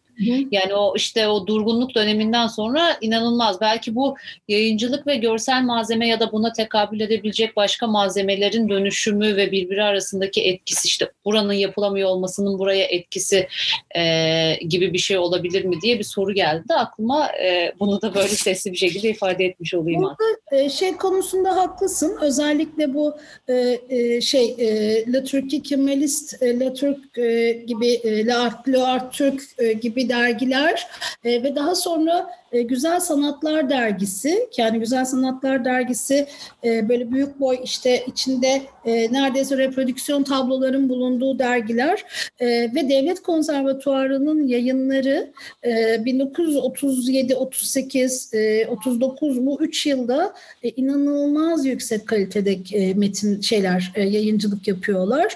Kataloglar o dönemde üretilen kataloglar, basılan dergiler, görsel malzemenin çok bol bol ve e, çok gösterişli şekilde kullanılması e, oldukça e, önemli geliyor bana. Öte taraftan bunların işte üretilmesi için de devlet bir takım destekler veriyor. Yani benim aslında konuşmamın başında kurumlar bağlamında söylemeye çalıştığım ama atladığım şeylerden bir tanesi mesela konservatuar kurulduktan sonra devlet konservatuar için de kitap üretiyor. Orası için çeviriler yaptırıyor. Diyelim ki işte güzel sanatlar e, için bir şube kuruluyor devlet içinde. Marif Vekaleti Güzel Sanatlar Şubesi kuruluyor. Orada bir dergi yayınlanmasını e, temin ediyor ve e, işte Resim Heykel Müzesi'ndeki eserlerin reprodüksiyonunun yapılmasını sağlıyor. Aslında özel teşebbüsün asla giremeyeceği ya da ekonomik olarak yapamayacağı bir takım işleri devlet yapıyor. Zaten teşebbüs, özel teşebbüsle devlet arasındaki sınırda e, özel yayın evlerinin talebi de bizim yapamayacağımız şeyleri devlet yapsın e, gibi bir şeye dönüşüyor. Yani büyük eserlerin çevirisi, işte e, Tanpınar'ın çağrısı da bir Türk irfanı oluşturulacaksa hani devlet programlı ve bütün imkanlarıyla bunu yapmalı derken aslında böyle büyük bir yere büyük olasılıkla çağırıyor ki başlangıçta da devlet yayıncılığı bu minvalde seyrediyor. Yani İslam Ansiklopedisi, işte Türk Ansiklopedisi gibi kitaplar e, sanırım özel teşebbüs da çok yapamayacağı şeyler. E, buraya da bakmak lazım. Yani devletin kendi olanaklarıyla görsel sanatları besleyen yayınları e, sürdürdüğü de e, düşünülebilir ki ayrıca e, 1940'ların başındaki yurt gezileri bağlamında e, sanatçıları destekleyerek Anadolu'ya göndermesi ve o e, sanatçıları ürettikleri tablolardan yayınlar yapmaları da e, görsellik ilişkisi açısından ilgili, ilginç olabilir. Evet. Peki hocam çok teşekkür ediyoruz. Teşekkür ederim. Sağ olun. Sağ olun. Sizi tamamlayacak bir sunumla Yalçın Bey bekliyor. Yalçın Hoca onu da şimdi alacağız. Ee, umarım görüşmek üzere tekrardan. Çok teşekkürler. Ee, sağ olun. Sağ olun. Ee, ben buradan seyredebiliyor muyum Yalçın'ı? Burada kalıyorum ben, değil mi? Ben size hocam direkt YouTube linki göndersin arkadaşlar. Oradan seyredin daha sağlıklı olur. Tamam, teşekkürler. Sağ olun. Çok sağ olun. Teşekkür ederiz. Hocam hoş geldiniz. Merhabalar, hoş bulduk. Ee, Yalçın Hoca Bilkent Üniversitesi'nden doktora derecesini aldı. İstanbul Bilgi Üniversitesi ve İstanbul Şehir Üniversitesi'nde öğretim görevlisi olarak e, çalıştı uzun yıllar. E, iki önemli kitabı var. Belki onları söylemekte fayda var. İmgenin İcadı, İkinci Yeninin Meşruiyeti ve imkansız özellik, özellik Türk şiirinde modernizm. E, her ikisi de iletişim yayınlarından çıkma kitaplar. Ee, bir diğer çalışması olarak burada kaydedebileceğimiz Melih Cevdet Anday'ın ve İlhan Berk'in metinlerinde e, yayına hazırladı. E, hocam hoş geldiniz. E, hoş bulduk. E, şimdi sizi keyifle dinleyeceğiz. Ben uzatmayacağım. Sizin sunumunuzdan sonra muhtemelen e, bol bol soru gelecek ve ben tekrar soru için burada olacağım. Teşekkür ederim, sağ olun. Ee, ben bugün 1946 ile 96 arasında konuşacağım. Niye böyle bir dönemselleştirme yaptık? Öncelikli olarak onu anlatayım ve bu dönemlerin karakteristiğini anlatayım. Sonra da ayrıntılarına girerim. E zaten e, demin Sevengül e, 23 ile 46 arasını anlattı ve bu dönemde de ağırlıklı olarak aslında devletin e, organize ettiği bir yayıncılık faaliyeti olduğunu bize gösterdi. 1946'dan itibaren ise bu e, devlet e, elinden e, yaygınlığından çıkan bir yayıncılık faaliyeti başlıyor. Özellikle varlık yayınlarıyla. Ben de bu süreci anlatacağım. E, bu süreci 1946 ile 96 arasında da iki döneme ayırmak mümkün. 1982'ye kadar olan dönem ki bunu e, yayıncı yazar e, ya da yazar yayıncı biçiminde tarif etmek mümkün. 82'den sonra 90'ların ortasına kadar 96'ya kadar da endüstrileşmenin yaşandığı ya da yaşanmaya başladığı dönem olarak ayırabiliyoruz. Şimdi 1946 ile 82 e, arasını da yine ikiye bölmek gerekiyor. 1946 ile 65 arası merkezde daha edebiyatın olduğu e, ya da az sayıda kültür kitabının olduğu bir yayıncılık faaliyeti var. Ama 1965'ten sonra Türkiye'deki siyasi olaylara bağlı olarak da politikanın daha belirleyici olduğu bir e, döneme e, geçiyoruz. Ama burada e, yayıncılık tipinde çok büyük bir değişiklik olmuyor. 1946 ile 65'in arasında ağırlıklı olarak bir edebiyatçı yayıncı profili varken 1965'ten sonra yine edebiyatçı ya da politikacı profili yayıncılığı e, büyük oranda götürüyormuş gibi e, görünüyor. Şimdi bu dönemin 1946 ile 82'nin en belirleyici yanı çok düşük bir sermaye ile yürütülmüş olması yayıncılığı çoğu zaman diyeyim ve tirajlarına da baktığımız zaman en fazla işte 5 bin bazı durumlarda da 10 bin civarında bir kitap satışının olduğunu, yayınının olduğunu görüyoruz. E, bu buradaki e, kitap adedine baktığımız zaman da her yıl artmasına rağmen 1946'dan itibaren işte 1946'da yaklaşık 2500 e, çeşit kitap yayınlanıyor. E, işte 73'e geldiğimiz zaman bu 5000 ile 6000 civarında oluyor. 90'lı yılların ortasına kadar da bu rakamın devam ettiğini görüyoruz. 5000 ile işte e, 8000 arasında e, bir e, kitap çeşitliliği var. E, bu 1946 ile işte 1982 dediğim gibi e, yazar yayıncı profilinin daha egemen olduğu bir dönem. Düşük sermayeli bir e, yayıncılık faaliyeti. 82'den itibaren ise sermayenin de bir biçimde dahil olduğu bir yayıncılık sürecine geçiyoruz. Şimdi burada anlatacağımız süreç e, bağlamında Sevengül de zaten demin söz etti. E, bakılabilecek noktalardan birisi değişimi anlamak bağlamında yayın evlerinin bastığı kitap sayısı. Şimdi e, birkaç tane örnek verirsem bin kitaba mesela bir yayın evi kaç yılda ulaşabiliyor? Bu da Türkiye'deki yayıncılığın nasıl bir gelişim e, gösterdiğini de e, bir biçimde işaret etmiş olacak. Türkiye'deki en önemli yayın evlerinden birisi Remzi Kitabevi. 1929 ile 78 arasında yaklaşık 50 yılda e, ders kitaplarını çıktığımız zaman bin kitap basmış. 50 yılda ancak bin kitaba ulaşmış gibi görünüyor. Varlık yayınları 1946 ile 66 arasında yaklaşık 20 yılda bin kitaba ulaşmış görünüyor. Ama işte 1992'de yeni bir yayın dönemine başlayan Yapı Kredi yayınları Enis Batur yönetiminde başladığı zaman yalnızca 7 yılda bin kitaba ulaşmış görünüyor. Bu da Türkiye'deki yayıncılığın e, nasıl bir değişim e, gösterdiğini e, çok açık biçimde işte bize gösteren rakamlar gibi görünüyor. Şimdi bu tarihi daha ayrıntılı biçimde anlatacağım ve yayıncılığın bütün profilini sunmak çok mümkün değil 45 dakika içinde. Merkezdeki yayıncılığın nasıl ilerlediğinin üzerinde ağırlıklı olarak konuşacağım. Burada 46'ya geçmeden önce birkaç hatırlatma yapmakta fayda var ki sonrasındaki yayıncı prototiplerini e, tiplerini görmek e, bağlamında da bilindiği gibi e, Türkiye'ye matbaa Osmanlı'ya matbaa çok geç geldi ve e, devlet eliyle geldi. Ve uzun yıllar yani 100 yılda yaklaşık 100 kitabın basıldığı bir faaliyet oldu. E, 1860'lardan itibaren e, yayın dünyası diyebileceğimiz e, işte, yapının hareketlenmeye başladığını, kurulmaya başladığını e, görüyoruz. Ve e, bu yıllarda ilk dikkat çeken şey aslında yayıncı diye bir figürün henüz olmadığı. E, büyük oranda aslında matbaa sahiplerinin e, kitap basma işini e, yüklendiğini e, görüyoruz. E, sonrasında da e, Sevengül anlattı. Bu e, matbaacılara ortak olan e, kitapçılar var. Yayıncılık faaliyetini ikinci olarak yürütenler de kitapçılar ki e, 1946'ya kadar da ağırlıklı olarak e, kitapçıların e, yayın dünyasında faaliyet gösterdiğini e, görüyoruz. E, bu e, noktada işte devlet, matbaa e, ve kitapçı üçgeninde bir yayıncılık faaliyeti öncelikli olarak var. E, sonrasında da e, buna e, yayıncının da katılmaya başladığını görüyoruz. E, yani demin Sevengül zaten dediğim gibi anlattı. E, 1923 ile 46 arasında devlet ve e, bunun dışında da daha çok kitap evi sahibi olan yayıncılar var. Bu yayıncılardan önemlisi birazdan da zaten geçecek işte Remzi Kitap Evi, İnkılap Kitap Evi, Suhulet, Tefeyyüz, Ahmet Halit, Hilmi gibi e, kitap evleri. Cumhuriyet'in erken e, döneminde ve e, bu dönemde e, yayıncıların yayıncılık faaliyetine baktığımız zaman e, ticari boyutun daha önde olduğunu görüyoruz.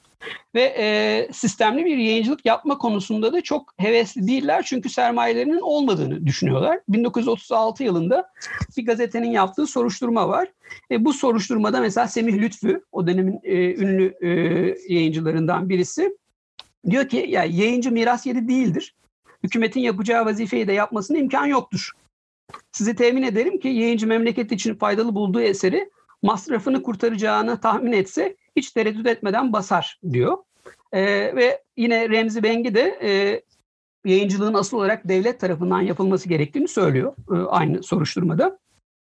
Kitapçı elindeki sermayesini devrettirecek kitabı basar. Diğer eserler marif vekaletine aittir. Kitapçının sermayesi bunları yapmaya kafi değildir diyor. Ama yani Remzi e, Kitabevi'nin sahibi Remzi Bengi 1936'da bunu söylese de bir yıl sonra e, yeni bir seriye başlıyor. E, Dünya Edebiyatı'ndan tercümeler diye. Ve aslında devletin sonrasında tercüme bürosuyla e, yapacağı etkinliğin öncüsü konumuna da geliyor. E, bu noktada 30'lu yıllarda işte devletten sürekli bir e, yayın faaliyetine geçmesi bekleniyor. Ve bunun da e, 1939'dan itibaren e, başladığını, tercüme bürosu yoluyla başladığını Hasan Ali Yücel'in Milli Eğitim Bakanlığı döneminde etkin biçimde gerçekleştiğini görüyoruz. Ama e, bir süre sonra siyasi gelişmeler e, nedeniyle 1946'da bu süreç kesintiye uğruyor e, ve yeni bir yayıncılık tipine geçiyoruz. Bu yayıncılık tipinin de en önemli aktörü e, Yaşar Nabi Nayır olacak. Bir modele, örneğe de e, dönüşecek. Şimdi niye 1946'da varlık yayınları kuruldu? E, bu soruya cevap vererek başlayayım. E, Yaşar Nabi bilindiği gibi işte Varlık e, dergisini 1933 yılında e, kuruyor. E, öncesinde de e, zaten yayıncılık faaliyetinin içinde 1928 yılında Yedi Meşele e, ekibi kurulduğu zaman e, bu grubun üyelerinden birisi. 1933'ten itibaren de yayıncılık dünyasının içinde varlık yayınları az sayıda kitap basıyor. Ama bir yayıncılık faaliyetine gerçek anlamda başlayamıyor. şunun da altını çizmek lazım sonrası açısından. Yaşar Nabi ve dergisi Varlık büyük oranda rejimi destekleyen Atatürkçü bir dergi. Sonrasında da zaten yayıncılık faaliyetini büyük oranda bu belirleyecek. Ve 1940'lı yıllarda e, Yaşar Nabi tercüme bürosunda çalışıyor. Ama 1946 yılında çok partili hayata geçiş e, başladığı zaman ilk seçimlerin ardından e, bir takım değişiklikler oluyor yönetim e, kadında ve en önemlilerinden birisi Hasan Ali Yücel'in Milli Eğitim Bakanlığı'ndan alınmış olması ve yerine Remşettin, e, e, Şemsettin Sirel'in gelmiş olması. E, bununla birlikte de işte tercüme bürosunun dağıtıldığını görüyoruz. Yaşar Nabi Nayır da tercüme bürosundaki işine son verildiği için işsiz kalıyor. Şimdi bunun altını çizmek lazım. Türkiye yayıncılık tarihi bağlamında bu önemli. İşsiz kalan ya da iş bulmasına imkan verilmeyen entelektüeller sonrasında yayıncılık faaliyetine girecekler. 60'lı yıllarda özellikle e, politik dönemlerde bunu çok daha yoğun biçimde e, göreceğiz. E, işsiz e, kaldıktan sonra Yaşar Nabi Ankara'daki e, kooperatifle aldığı bir evi satarak İstanbul'a geliyor ve e, varlık yayınlarını kurarak yayıncılık faaliyetine e, başlıyor. Şimdi e, Yaşar Nabi yayıncılık faaliyetine başladığı zaman bir anlamda tercüme bürosunun başlattığı faaliyeti devam ettirme arzusuyla başlıyor. Buranın altını çizmek lazım. Ee, o güne kadar hep devletin yayıncılık yapmasını, sistemli biçimde çeviri faaliyetini yürütmesi isteniyor. Ama 1946'ya geldiği zaman bir özel teşebbüs olarak Yaşar Nabi'nin devletin başlattığı bir işi devam ettirmek arzusuyla aslında yayıncılığa başladığını da görüyoruz. Ee, ki e, Melih Cevdet Anday'ın Yaşar Nabi e, Nayır'la yaptığı bir söyleşide e, yayıncılık faaliyetine başlaması konusunda şunları söylüyor. E, 1946'da yayıncılığa başladığım zaman benden istenen şey diyor e, Mükerrem Kamil Su, Muazzez Tahsin Berkant, Esat Mahmut Karakurt gibi kişilerin romanlarını e, yayınlamamdı. Ama ben e, olmayacak bir şey yaptım ve Cahit Sıtkı Tarancı'nın 35 yaş adlı şiir kitabını bastım diyor. Ama işte kitap tuttu. Bir yılda 3000 sattı. Büyük be- beklenmeyen bir başarı oldu diyor. E, burada da e, yazar yayıncı tipinin piyasanın arzusuna e, uygun biçimde davranmayarak kendi e, yayın programına uygun biçimde davrandığını görüyoruz. Sonrasında da bu devam edecek. Burası işte kitapçı yayıncı profilinden yazar yayıncı profiline doğru geçişte önemli noktalardan birisi. Şimdi bu dönemde varlık yayınları işte ne getirdi yayıncılığa diye bakarsak her şeyden önce adı zaten yeni bir dönemin başladığını gösteriyor. Bundan önceki e, yayıncıların büyük bir çoğunluğu kitap evi biçiminde. İşte Remzi Kitap Evi, Tefeyyüz e, Kitap Ahmet Halit Kitap Evi gibi. Ama 1946'dan itibaren varlık yayınları e, yayınları ibaresiyle yayıncılığa e, devam ediyor. Sonrasında da yaygınlaşan bu olacak. Kuşkusuz öncesinde de yayınları ifadesi var ama e, bunun yaygınlaşmasında varlık yayınlarının çok önemli olduğunu e, söylemek gerekiyor. E, bunun dışında varlık yayınları bağlamında sonraki modelleri de yayıncılığın nasıl e, ifa edildiğini görmek bağlamında da önemli bir nokta dergisinin de olması varlık yayınlarının. Zaten işte 1933'ten itibaren var. Ama e, 1939 ile 45 arasında derginin en sönük dönemi olduğunu söylüyor Yaşar abi. E, bunun nedenlerinden biri İkinci Dünya Savaşı'na e, denk gelmiş olması ve işte kağıt sıkıntısı. E, ayrıca kişisel hayatı bağlamında işte askere alınmış olması İkinci Dünya Savaşı'ndan e, dolayı. Bu yüzden çok sönük geçiyor ama e, yayın evinin faaliyete geçmesiyle birlikte Varlık e, dergisinin de daha etkin hale geldiğini görüyoruz. E, bu noktada da e, sonrasındaki yayıncılık modellerinde de yazar yayıncı modelinde de genelde bir dergi ve yayın evinin iç içe olduğunu görüyoruz. Bu e, bir tür zorunluluk aslında. Çünkü e, reklam sektörünün olmadığı, kitaplarının e, çok yoğun biçimde tanıtılamadığı bir ortamda kitapları tanıtmanın yolu olarak dergi kullanılıyor. E, siz dergiyi işte e, Anadolu'ya, Taşra'ya e, gönderdiğiniz zaman en arkasında e, yayın evinin kitaplarının listesini verebiliyorsunuz ve bunları nasıl edinebileceğinizi söylüyorsunuz. Büyük oranda işte posta yoluyla. Ve Varlık 15 günde bir çıkan bir dergi olarak 15 günde bir kendi kitaplarını tanıtma imkanına e, sahip oluyor. E sonrasında da dediğim gibi e, yayıncılık yap, yapıp ayakta kalabilen yazar yayıncıların hepsinin bir dergisinin olduğunu görüyoruz. Birazdan zaten e, onlardan e, bahsedeceğim. E, bunun e, dışında varlık yayınlarının e, işte getirdiği, yayıncılığımıza getirdiği yeniliklerden birisi işte ucuz kitap yani bir liraya kitap yapmaya çalışıyor e, Yaşar abi. Kendisi de bundan şikayetçi. İşte kalitesiz kağıda kalitesiz yayın yapmak zorunda e, kalıyoruz e, diyor. Ama e, ucuz kitap yapabilmek için de e, bu gerekli. Bunun e, hedeflemiş olması işin ticari boyutunu düşünmesi bağlamında da önemli. E, sonrasında da Türkiye'de yayıncılık yapmaya çalışacak çok fazla yazar olacak. Ama işin ticari boyutunu yürütemedikleri için çok kısa süreli e, yayıncılık faaliyetleri olacak. E, Yaşar Nabi'nin bu kadar uzun süreli bir yayıncılık yapabilmiş olması işin ticari boyutunda bir biçimde yürütebilmesinden kaynaklanıyor. E, bu noktada da hem e, işte e, entelektüel bir yoğunluğu olan yayıncılık hem de ticari boyutunu devam ettirebilir bir yayıncılık modeli kurmuş oluyor. E, bunun sonucunda da e, işte kendisinin e, 1960'larda e, söylediği e, bir söz e, Türkiye'de ders kitapları dışında diyor en çok yayın yapan yayın evi 1959 itibariyle e, varlık yayınlarıdır ve yarım milyon kitap satmıştır diyor. Bu e, o dönem için e, Türkiye için çok muazzam bir rakam ve Yaşar Nabi bu başarıyı göstermiş oluyor. E, ve sonrasında da bu yüzden de bir e, modele dönüştüğünü e, görüyoruz. E şimdi e, yani Yaşar Nabi e, kısmını kapatmak istiyorum ama kısacık şundan da bahsetmem lazım. Sonrasındaki durumu da görebilmek için. Yaşar Nabi'nin e, yayıncılık bağlamında bir takım işte tercihleri onu başarıya ulaştırıyormuş gibi görünüyor ama bunun dışında özellikle de edebiyat tercihi de e, onu başarıya e, götürüyor.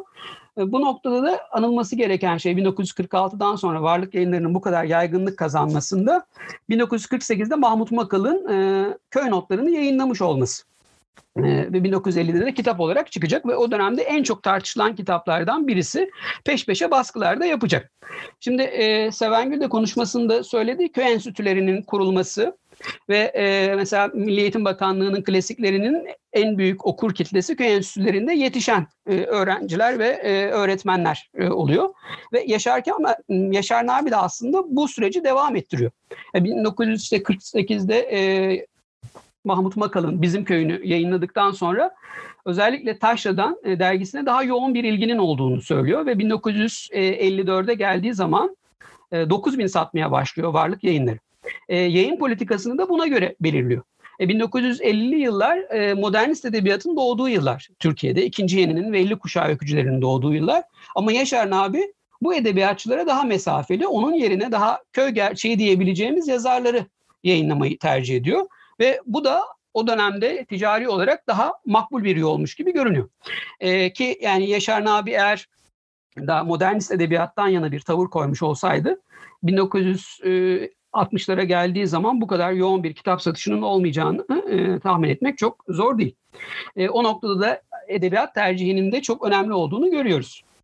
E, şimdi e, Yaşar Nabi'nin 1946'da yazar yayıncı olarak faaliyete başlamış olması sonrasında da bir modele dönüşüyor ve e, pek çok ismin yayıncılık yaptığını, yazarın yayıncılık yaptığını görüyoruz. Bunlar işte küçük sermaye ile başlayan, hiçbir zaman varlık kadar büyüyemeyen ama e, o modeli devam ettiren e, yayın evleri ve büyük oranda da aslında e, yayıncılığın merkezini belirliyorlar. E, ancak isimlerini sayabileceğim vakit darlığı nedeniyle. 1951 e, yılında Hüsamettin Bozok Yeditepe yayınlarını kuruyor. Burada da yine aynı modeli görüyoruz. Yeditepe dergisi var ve yayın kanadı var bunun.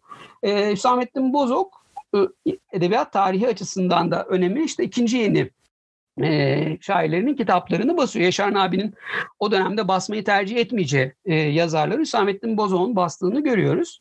Yine 1952'de kurulan Seçilmiş Hikayeler daha sonra Dost adını alacak. Salim Şengil ve Nezih Meriç tarafından kuruluyor. Bu da o dönemin en etkili yayın evlerinden. Yine 1952 yılında Naim Tireli'nin Yenilik e, yayınları yine dergi ve e, yayın evi biçiminde. Ve 1955'te e, Düşün Yayınları Aziz Nesin ve Kemal Tahir tarafından kuruluyor. Bu e, modelin şöyle bir farklılığı var. E, diğer e, işte modellerde, örneklerde bir dergi etrafında örgütlendiğini görüyoruz ve e, yazarlar politik olarak çok da sakıncalı değiller. Ama e, Aziz Nesin ve Kemal Tahir politik olarak sakıncalı oldukları için yapabilecekleri başka bir iş olmadığı için yayıncılığı yapmak zorunda kalıyorlar. Bu özellikle 1965'ten sonraki yayıncılar bağlamında e, önemli e, olacak. Yine işte bu yazar yayıncı modellerinin e, örneklerinden birisi Vedat Günyol'un Çan yayınları. O da Yeni Ufuklar dergisini çıkartıyor. Ve 1959'da 60'da yayıncılığa başlayan sonradan dergi e, de çıkartan Mehmet Fuat'ın D yayınları var. E, 1963'ten itibaren de e, yeni dergi çıkarmaya başlıyor. Ve özellikle e, işte 60'lı yıllarda e, ikinci yeni e, kitaplarını, ikinci yeni şairlerinin kitaplarını basması noktasında önemli. Yine işte 1958'de kurulan Şükran Kurdakul'un Ataç e, yayın evi var. Bu önemli. Birazdan 1965 bağlamında da yeniden e, e, değineceğim. Bir de yine dergi ve işte genç e, edebiyatçıların kurduğu bir faaliyet olarak 1959 yılında A dergisi yayınları var. Burada da e, Yaşar Nabi'nin model olması sayesinde diyebiliriz. Yayıncılık faaliyetini e, yürüten genç edebiyatçılar ortaya çıkıyor ve kendi kitaplarını basıyorlar. O dönemde kimsenin basmayı tercih etmeyeceği kitaplar ama bugün bizim için çok işte kanonik olan metinleri de e, burada basıyorlar. Şimdi e, bu yazar yayıncı modeli sonrasında da devam ediyor. Bir sürü örnek de var anlatabileceğim. E, neşeli, keyifli örnekler de var. Ama e, bunları hızla geçip 1950'li yıllarda Türkiye yayıncılığı bağlamında çok önemli olan ama genelde üzerinde durulmayan e, bir e, örnekle ilgili konuşmak istiyorum. O da e, Çağlayan Yayınları örneği. E, demin 1946'dan sonra işte yazar yayıncıların daha merkezi belirlediğini söyledim ve burada da hem entelektüel bir işte faaliyet hem ticari boyut e, gözetiliyor demiştim. E, Çağlayan yayınları ise bunun tam tersi biçiminde öncelikli olarak ticari boyutun e, gözetildiği bir e, yayın evi olarak karşımıza çıkıyor. E, yani yayıncılık tarihi bağlamında da getirdiği bir takım yenilikler var. Kısaca yayın evinin kurulma hikayesini anlatırsam ee, Refik Erduran'ın sermayesiyle kurulan bir yayın evi e, Çağlayan Yayınları ama asıl olarak yayın evini yöneten kişi sonradan sinemacı olarak işte tanıdığımız e, özellikle Hababam sınıfının yönetmen olarak tanınan Ertem Eğilmez. Ertem Eğilmez, e, Refik Erduran ve üçüncü bir kişi olarak Haldun Sel 1953 yılında Çağlayan Yayınları'nı kuruyorlar. Çağlayan Yayınları'nın getirdiği bir takım işte yenilikler var. Bunlardan en önemlisi o dönemdeki adıyla plastik kapak kitap basmış olması. Ee, bunun ötesinde asıl e, getirdiği yenilik de dağıtım ağını farklı biçimde kullanarak e, çok kısa zamanda çok fazla kitap satabilmiş olması. Ki bu da Ertem Eğilmez'in e, fikri. gazete bayilerini kullanarak kitap satışı yapmayı deniyor. Yani mesela Yaşar Nabi örneğinde posta yoluyla daha çok işte satış yapılırken Çağlayan Yayınları gazetecileri e, kullanıyor. Gazete bayilerine doğrudan e, kitap veriyor ve ilk bastığı kitap Refik Halit Karay'ın bir kitabı 10 bin basıyor. ve anılarında hem Refik Erdoğan'ın anılarında hem de e, Ertem Eğilmez'in anılarında o kitabın e, hemen o gün bittiği e, ve 70 bin sattığı söyleniyor. Ki bu rakam o zamanlar için muazzam. Ki e, burada Çağlayan yayınlarının nasıl bir işte yayıncılık e, anlayışı olduğunu görmek bağlamında Ertem Eğilmez diyor ki ayda dört kitap e, basmaya çalışıyorduk. Bunlardan birisi polisi olacak, birisi serüven, birisi de tam onun ifadesiyle hafif porno kokulu bir kitap olacak diyor.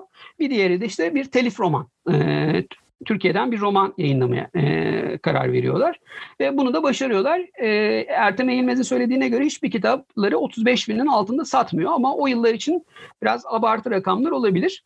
E, ama bir süre sonra zaten bu e, yayın evi de e, son veriyor yayın faaliyetine. Türkiye'deki yayıncılık bağlamında işte önemli noktalardan birisi de Mike Hammer serisini e, yayınlamış olmaları.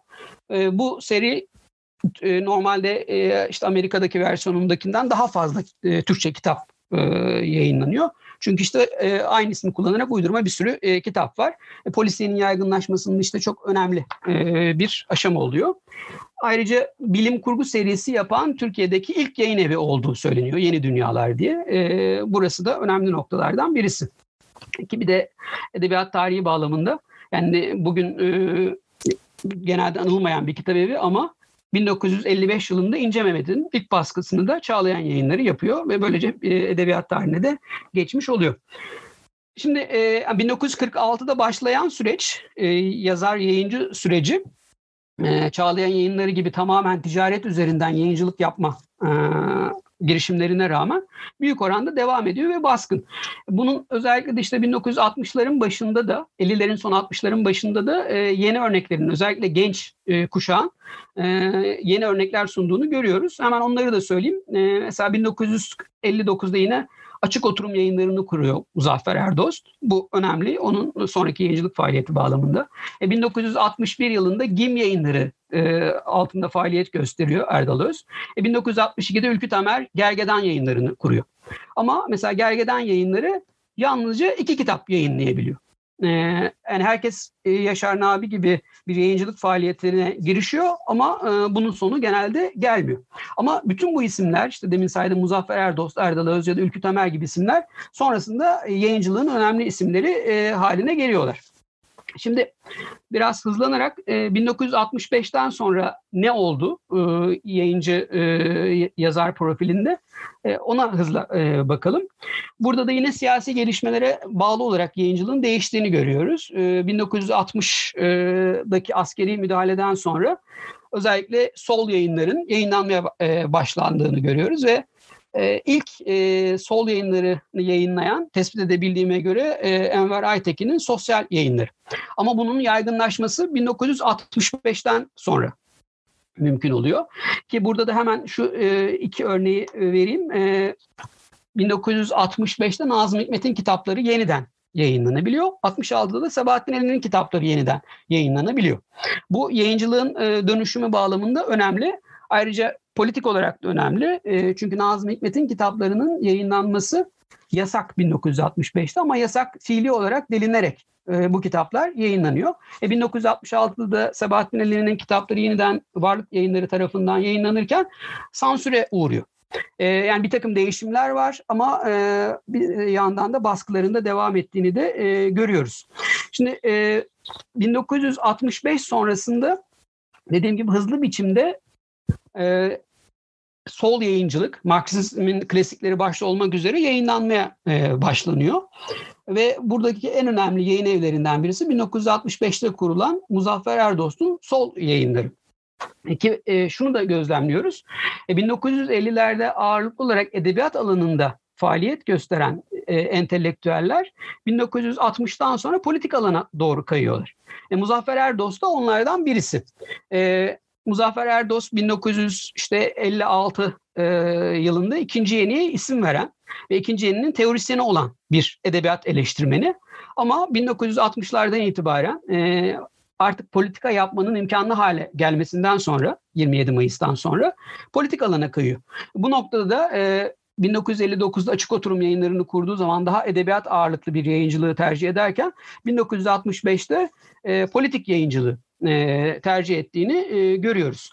Ki e, yani bu yayıncılık tarihi bağlamında tek tek kitaplara bakarsak en ilginç e, kitaplardan birisi e, George Polisler'in felsefenin ilkelerini basmış olması e, sol yayınlarının. Türkiye'de galiba en çok satan felsefe kitaplarından birisi. Sol yayınları da hala yayınlamaya devam ediyor. 2017'de yeni baskısını yapmış. Fransa'da e, sattığından daha çok satıyor e, bu e, kitap. E, böyle kalıcı bir e, kitapta e, yayınlamış oluyor. Şimdi e, şunun da hemen altını çizelim. Muzaffer Erdost'un sol yayıncılığı demin soruldu sorular arasında işte sansür var mıydı diye. E, bu yar, sürekli yargılamalara muhatap olmayı da beraberinde getiriyor. Burada söz edeceğimiz yayıncıların önemli bir kısmı sürekli yargılanıyorlar. Kitapları e, toplatılıyor ya da yakılıyor. E, 1980'lere kadar ki e, Muzaffer Erdost'un kardeşi e, İlhan Erdost da Onur yayınlarını bu yıllarda kuruyor. Ve e, o, 12 Eylül'den sonra e, Mamak'ta öldürülüyor e, yayıncılık yaptığı için. Şimdi 1965 sonrasında işte e, yazar yayıncı modelinin başka bir örneği Fethi Naci ve Gerçek Yayın Evi. E, Fethi Naci anılarında bir yayın evi e, kurmasının bir zorunluluk olduğunu söylüyor. Çünkü iki kere işe giriyor, iki işten de politik nedenlerle atılıyor. Ve iki e, atıldığı işten aldığı kıdem tazminatıyla gerçek yayın evini kuruyor.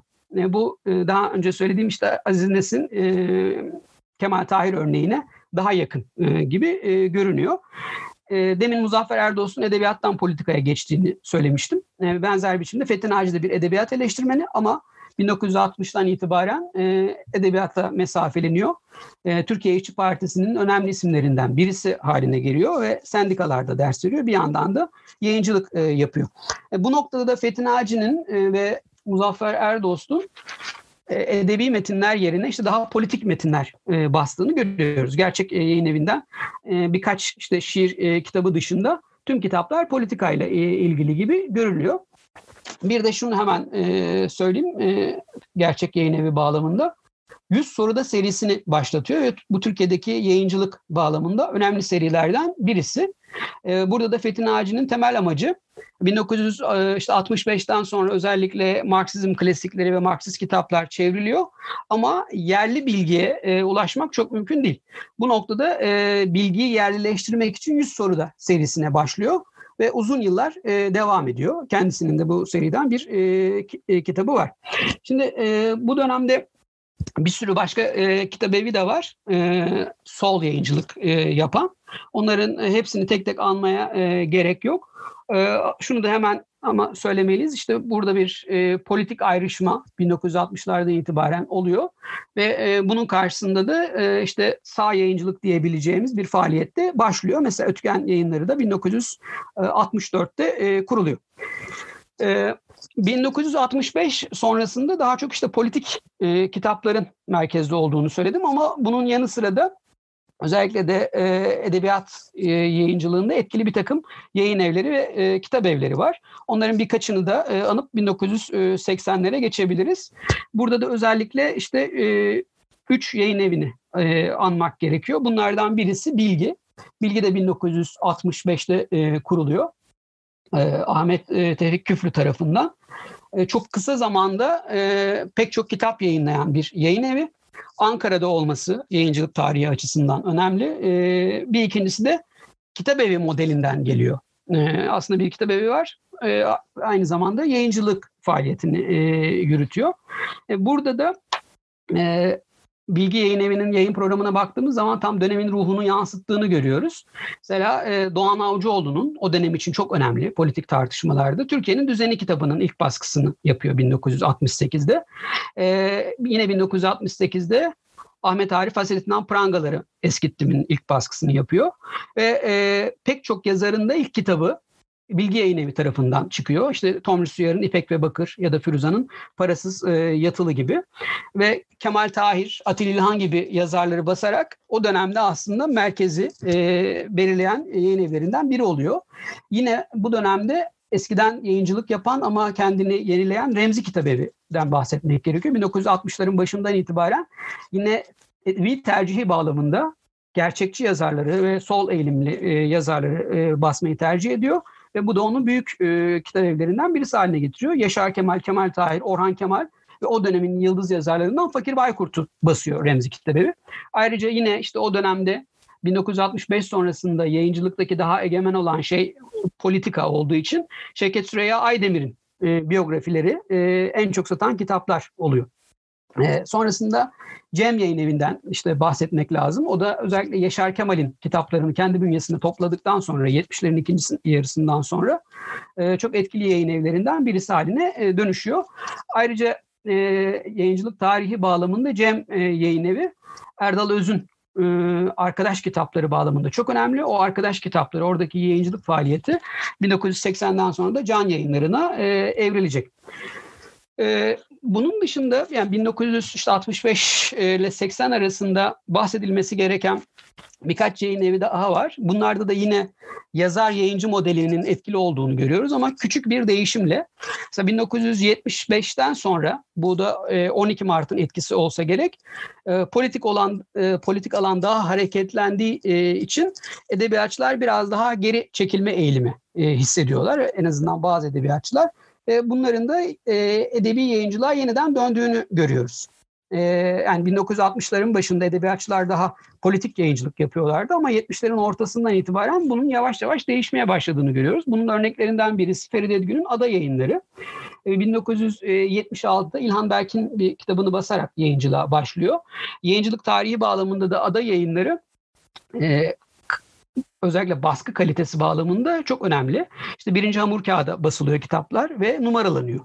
E, bu e, sonrasında da çok olan bir şey değil ama çok özenli e, baskıların yapıldığını görüyoruz ve 1990'lara kadar ada yayınları faaliyet gösteriyor. Bir başka işte e, yazar yayıncı modeli Necati Tosinler'in derinlik yayınları. Ee, onun dışında yine sonrasında da daha önemli olacak işte Murat Belge'nin kurduğu e, birikim yayınları var. E, bir dergi e, var yine burada. Birikim dergisi ve e, yayın evi biçiminde örgütlendiğini görüyoruz. Sonrasında da iletişim yayınlarına evrilecek. Hemen şunun da altını çizeyim. E, demin işte yayın evi kurmada Fethi Naci iki kere kıdem tazminatı aldığı için yayın evini kurduğunu söyledi. Murat Belge de anılarında birikim yayınlarının sermayesinin işte 12 e, Mart'ta hapishaneye giriyor. Hapishanede girdiği e, dönemde ama üniversitedeki işi devam ediyor. O birikmiş maaşını alarak yayıncılığa başladığını söylüyor.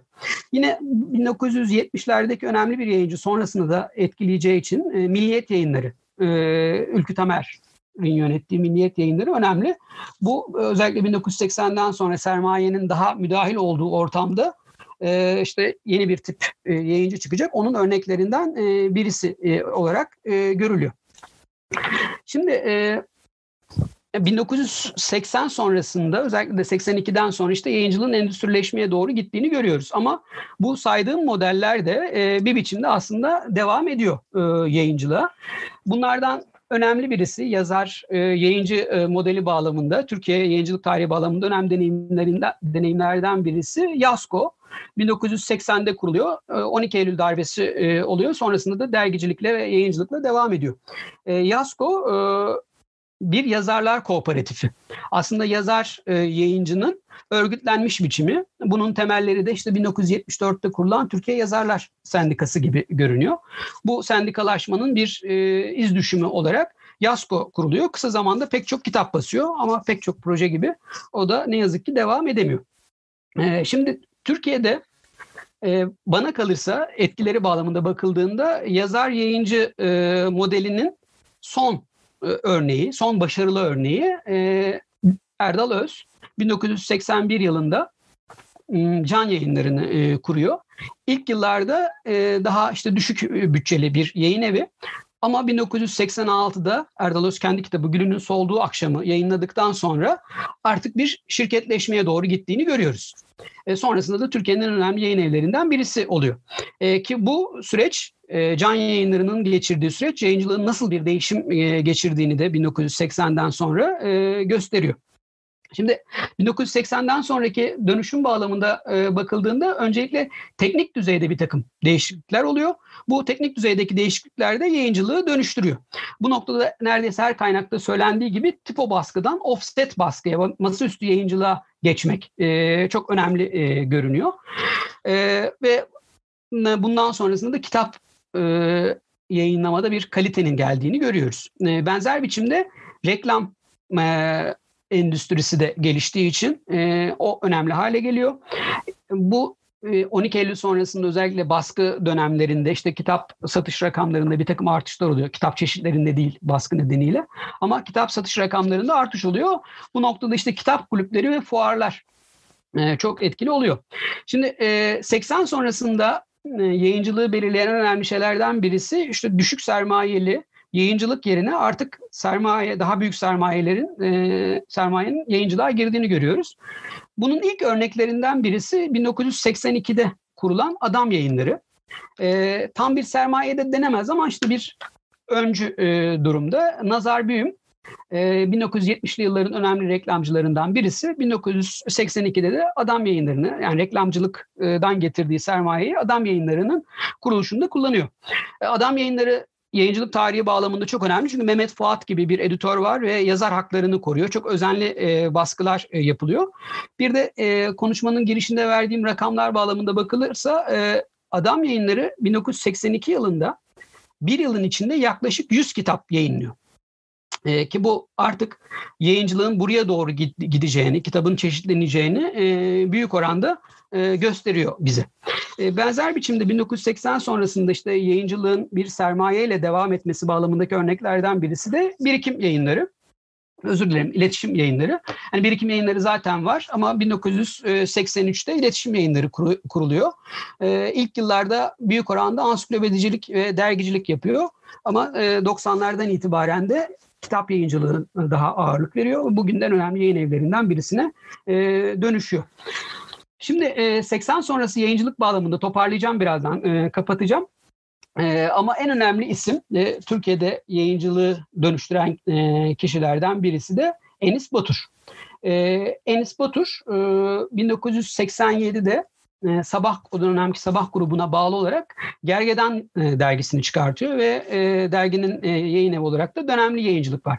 Şimdi iki e, projede hem gergeden yayınları hem de dönemli yayıncılık çok uzun süre devam edemiyor ama sonrasının e, öncüsü konumunda bir yayıncılık var. Burada işte Sabah grubu sermayeyi veriyor e, ve bu sayede daha yaratıcı bir e, yayıncılığa doğru geçildiğini görüyoruz. Zaten Gergedan dergisine baktığınız zaman o güne kadarki işte kültür dergilerinden çok farklı olduğunu hemen görüyorsunuz tasarımı bağlamında. Yayıncılık bağlamında da daha işte yaratıcı e, kitaplar basıyor. Mesela Enis Batur'un Gergedan Name diye bir kitabı var dönemli yayıncılıktan çıkan.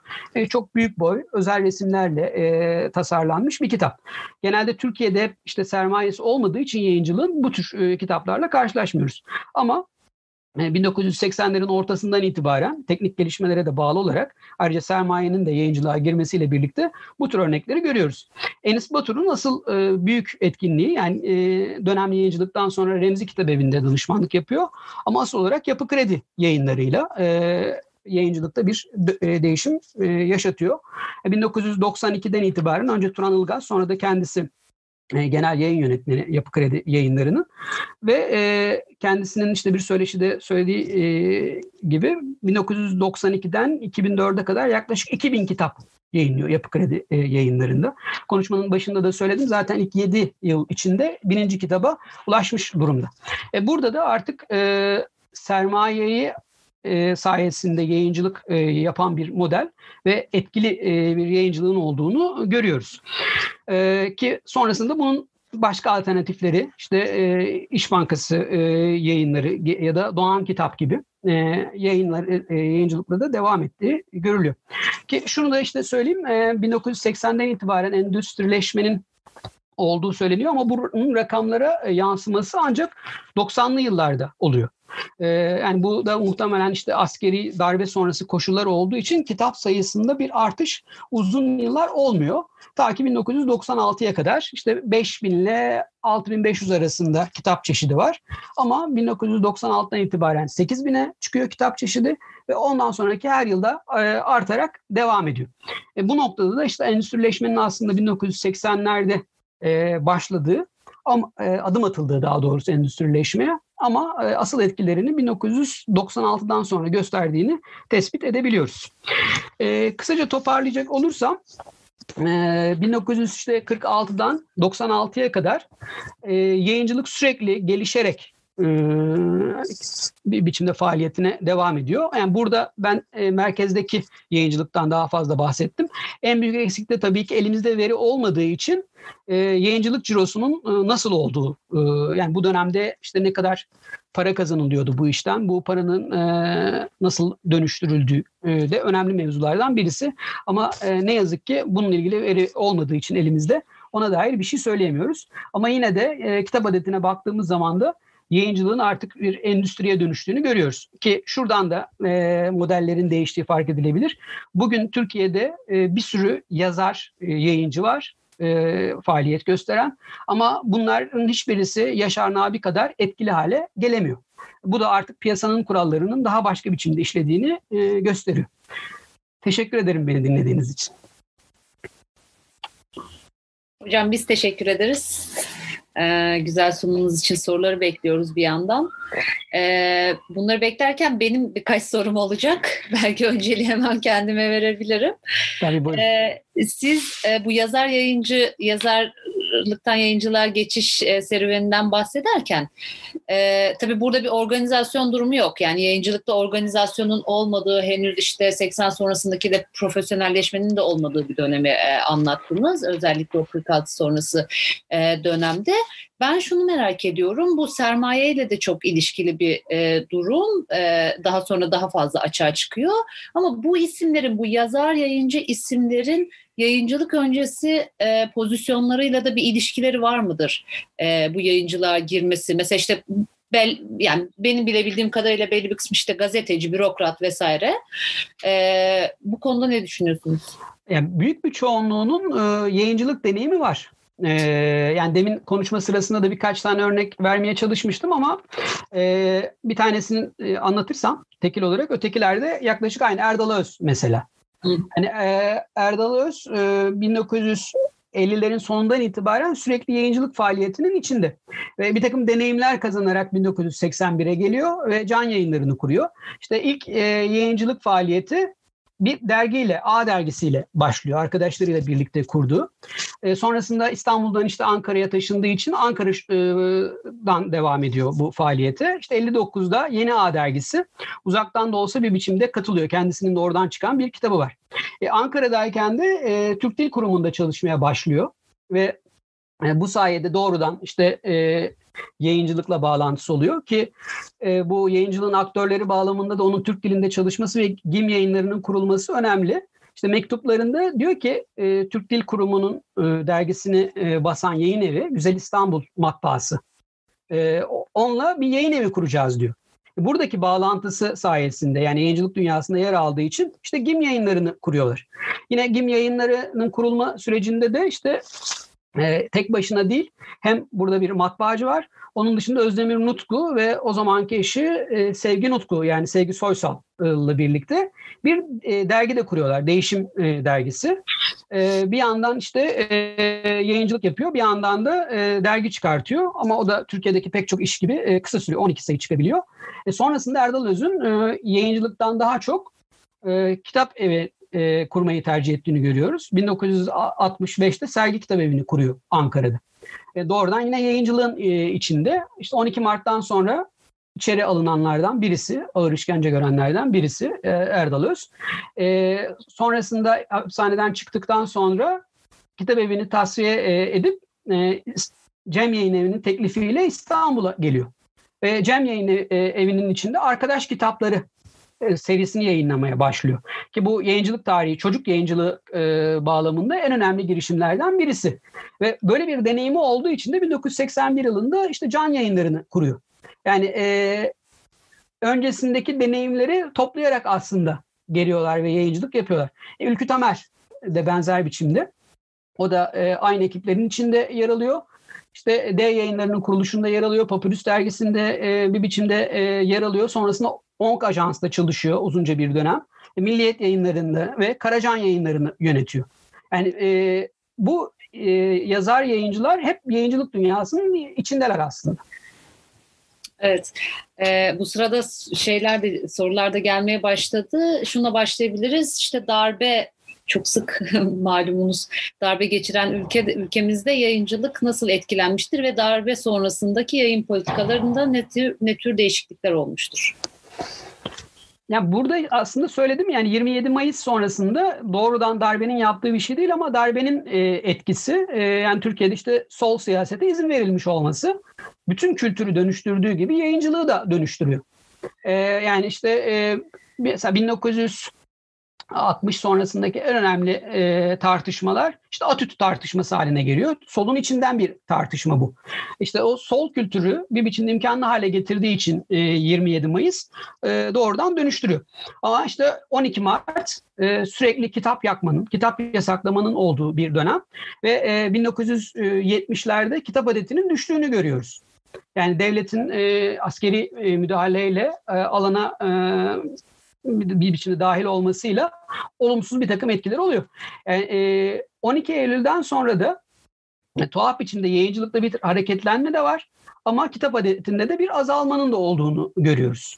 E, burada yine işte e, 65 sonrasındaki sol kültürü devam ettiren bir takım yayın evleri e, devreye giriyor ki demin konuşmada vakit olmadığı için söyleyemedim. Mesela alan yayınları, belge yayınları bunlar önemli e, e, yayın evleri devam ettiriyorlar ama sürekli de yargılanıyorlar e, bu e, süreçte. E, bu mesela 12 Eylül'ün yayıncılığa etkilerinden birisi e, özellikle Yasko dergisi üzerinden gördüğümüz şey politik alan çok baskılandığı zaman insanlar edebiyata kaçıyorlar. Yani 1960'larda nasıl edebiyat alanındakiler politik alana kayıyorsa 80'den sonra da daha işte edebiyata doğru kaçıldığını görüyoruz. Yasko gibi bir edebiyat dergisinin 1980'de 10 bin satmış olması, basmış olması biraz darbe koşullarıyla ilgili. E, bunun da yayıncılığa etkilerinden birisi işte daha politik olmayan e, e, kitapların tercih edildiği bir döneme de geçiliyor. E, yani o, o dönemde de işte edebiyat yayıncılığının bir daha çeşitlendiğini e, görebiliriz. Mesela can yayınları politik kitap basmıyor.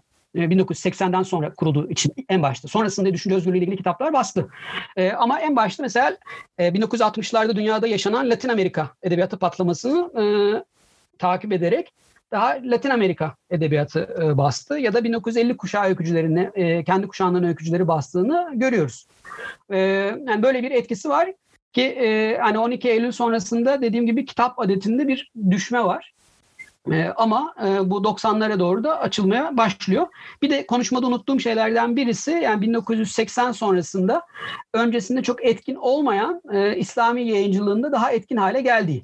Mesela Timaş yayınları 1982'de e, kurulacak.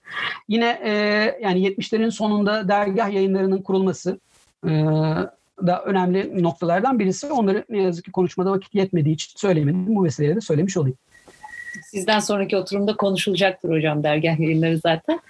Ee, yine buna biraz içkin e, sorulardan birisi yayıncılığın endüstriye dönüşmesinde kitap sayılarının artmasından başka bir faktör var mıdır? Yani endüstrileşme sonrasında kitap sayıları artıyor ama bundan başka bir etkisi de var mı bu endüstrileşmenin? Ya bu şu arada şunu yani e, söylemek lazım. Endüstrileşme konusunda daha kapsamlı bir tartışma yürütmek lazım. Yani bu sorunlu bir e, kavram olarak da görülebilir. Bir süre önce işte Mesut Varlık bir yazı yazdı. Türkiye'de yayıncılık endüstri değildir, piyasadan ibarettir diye.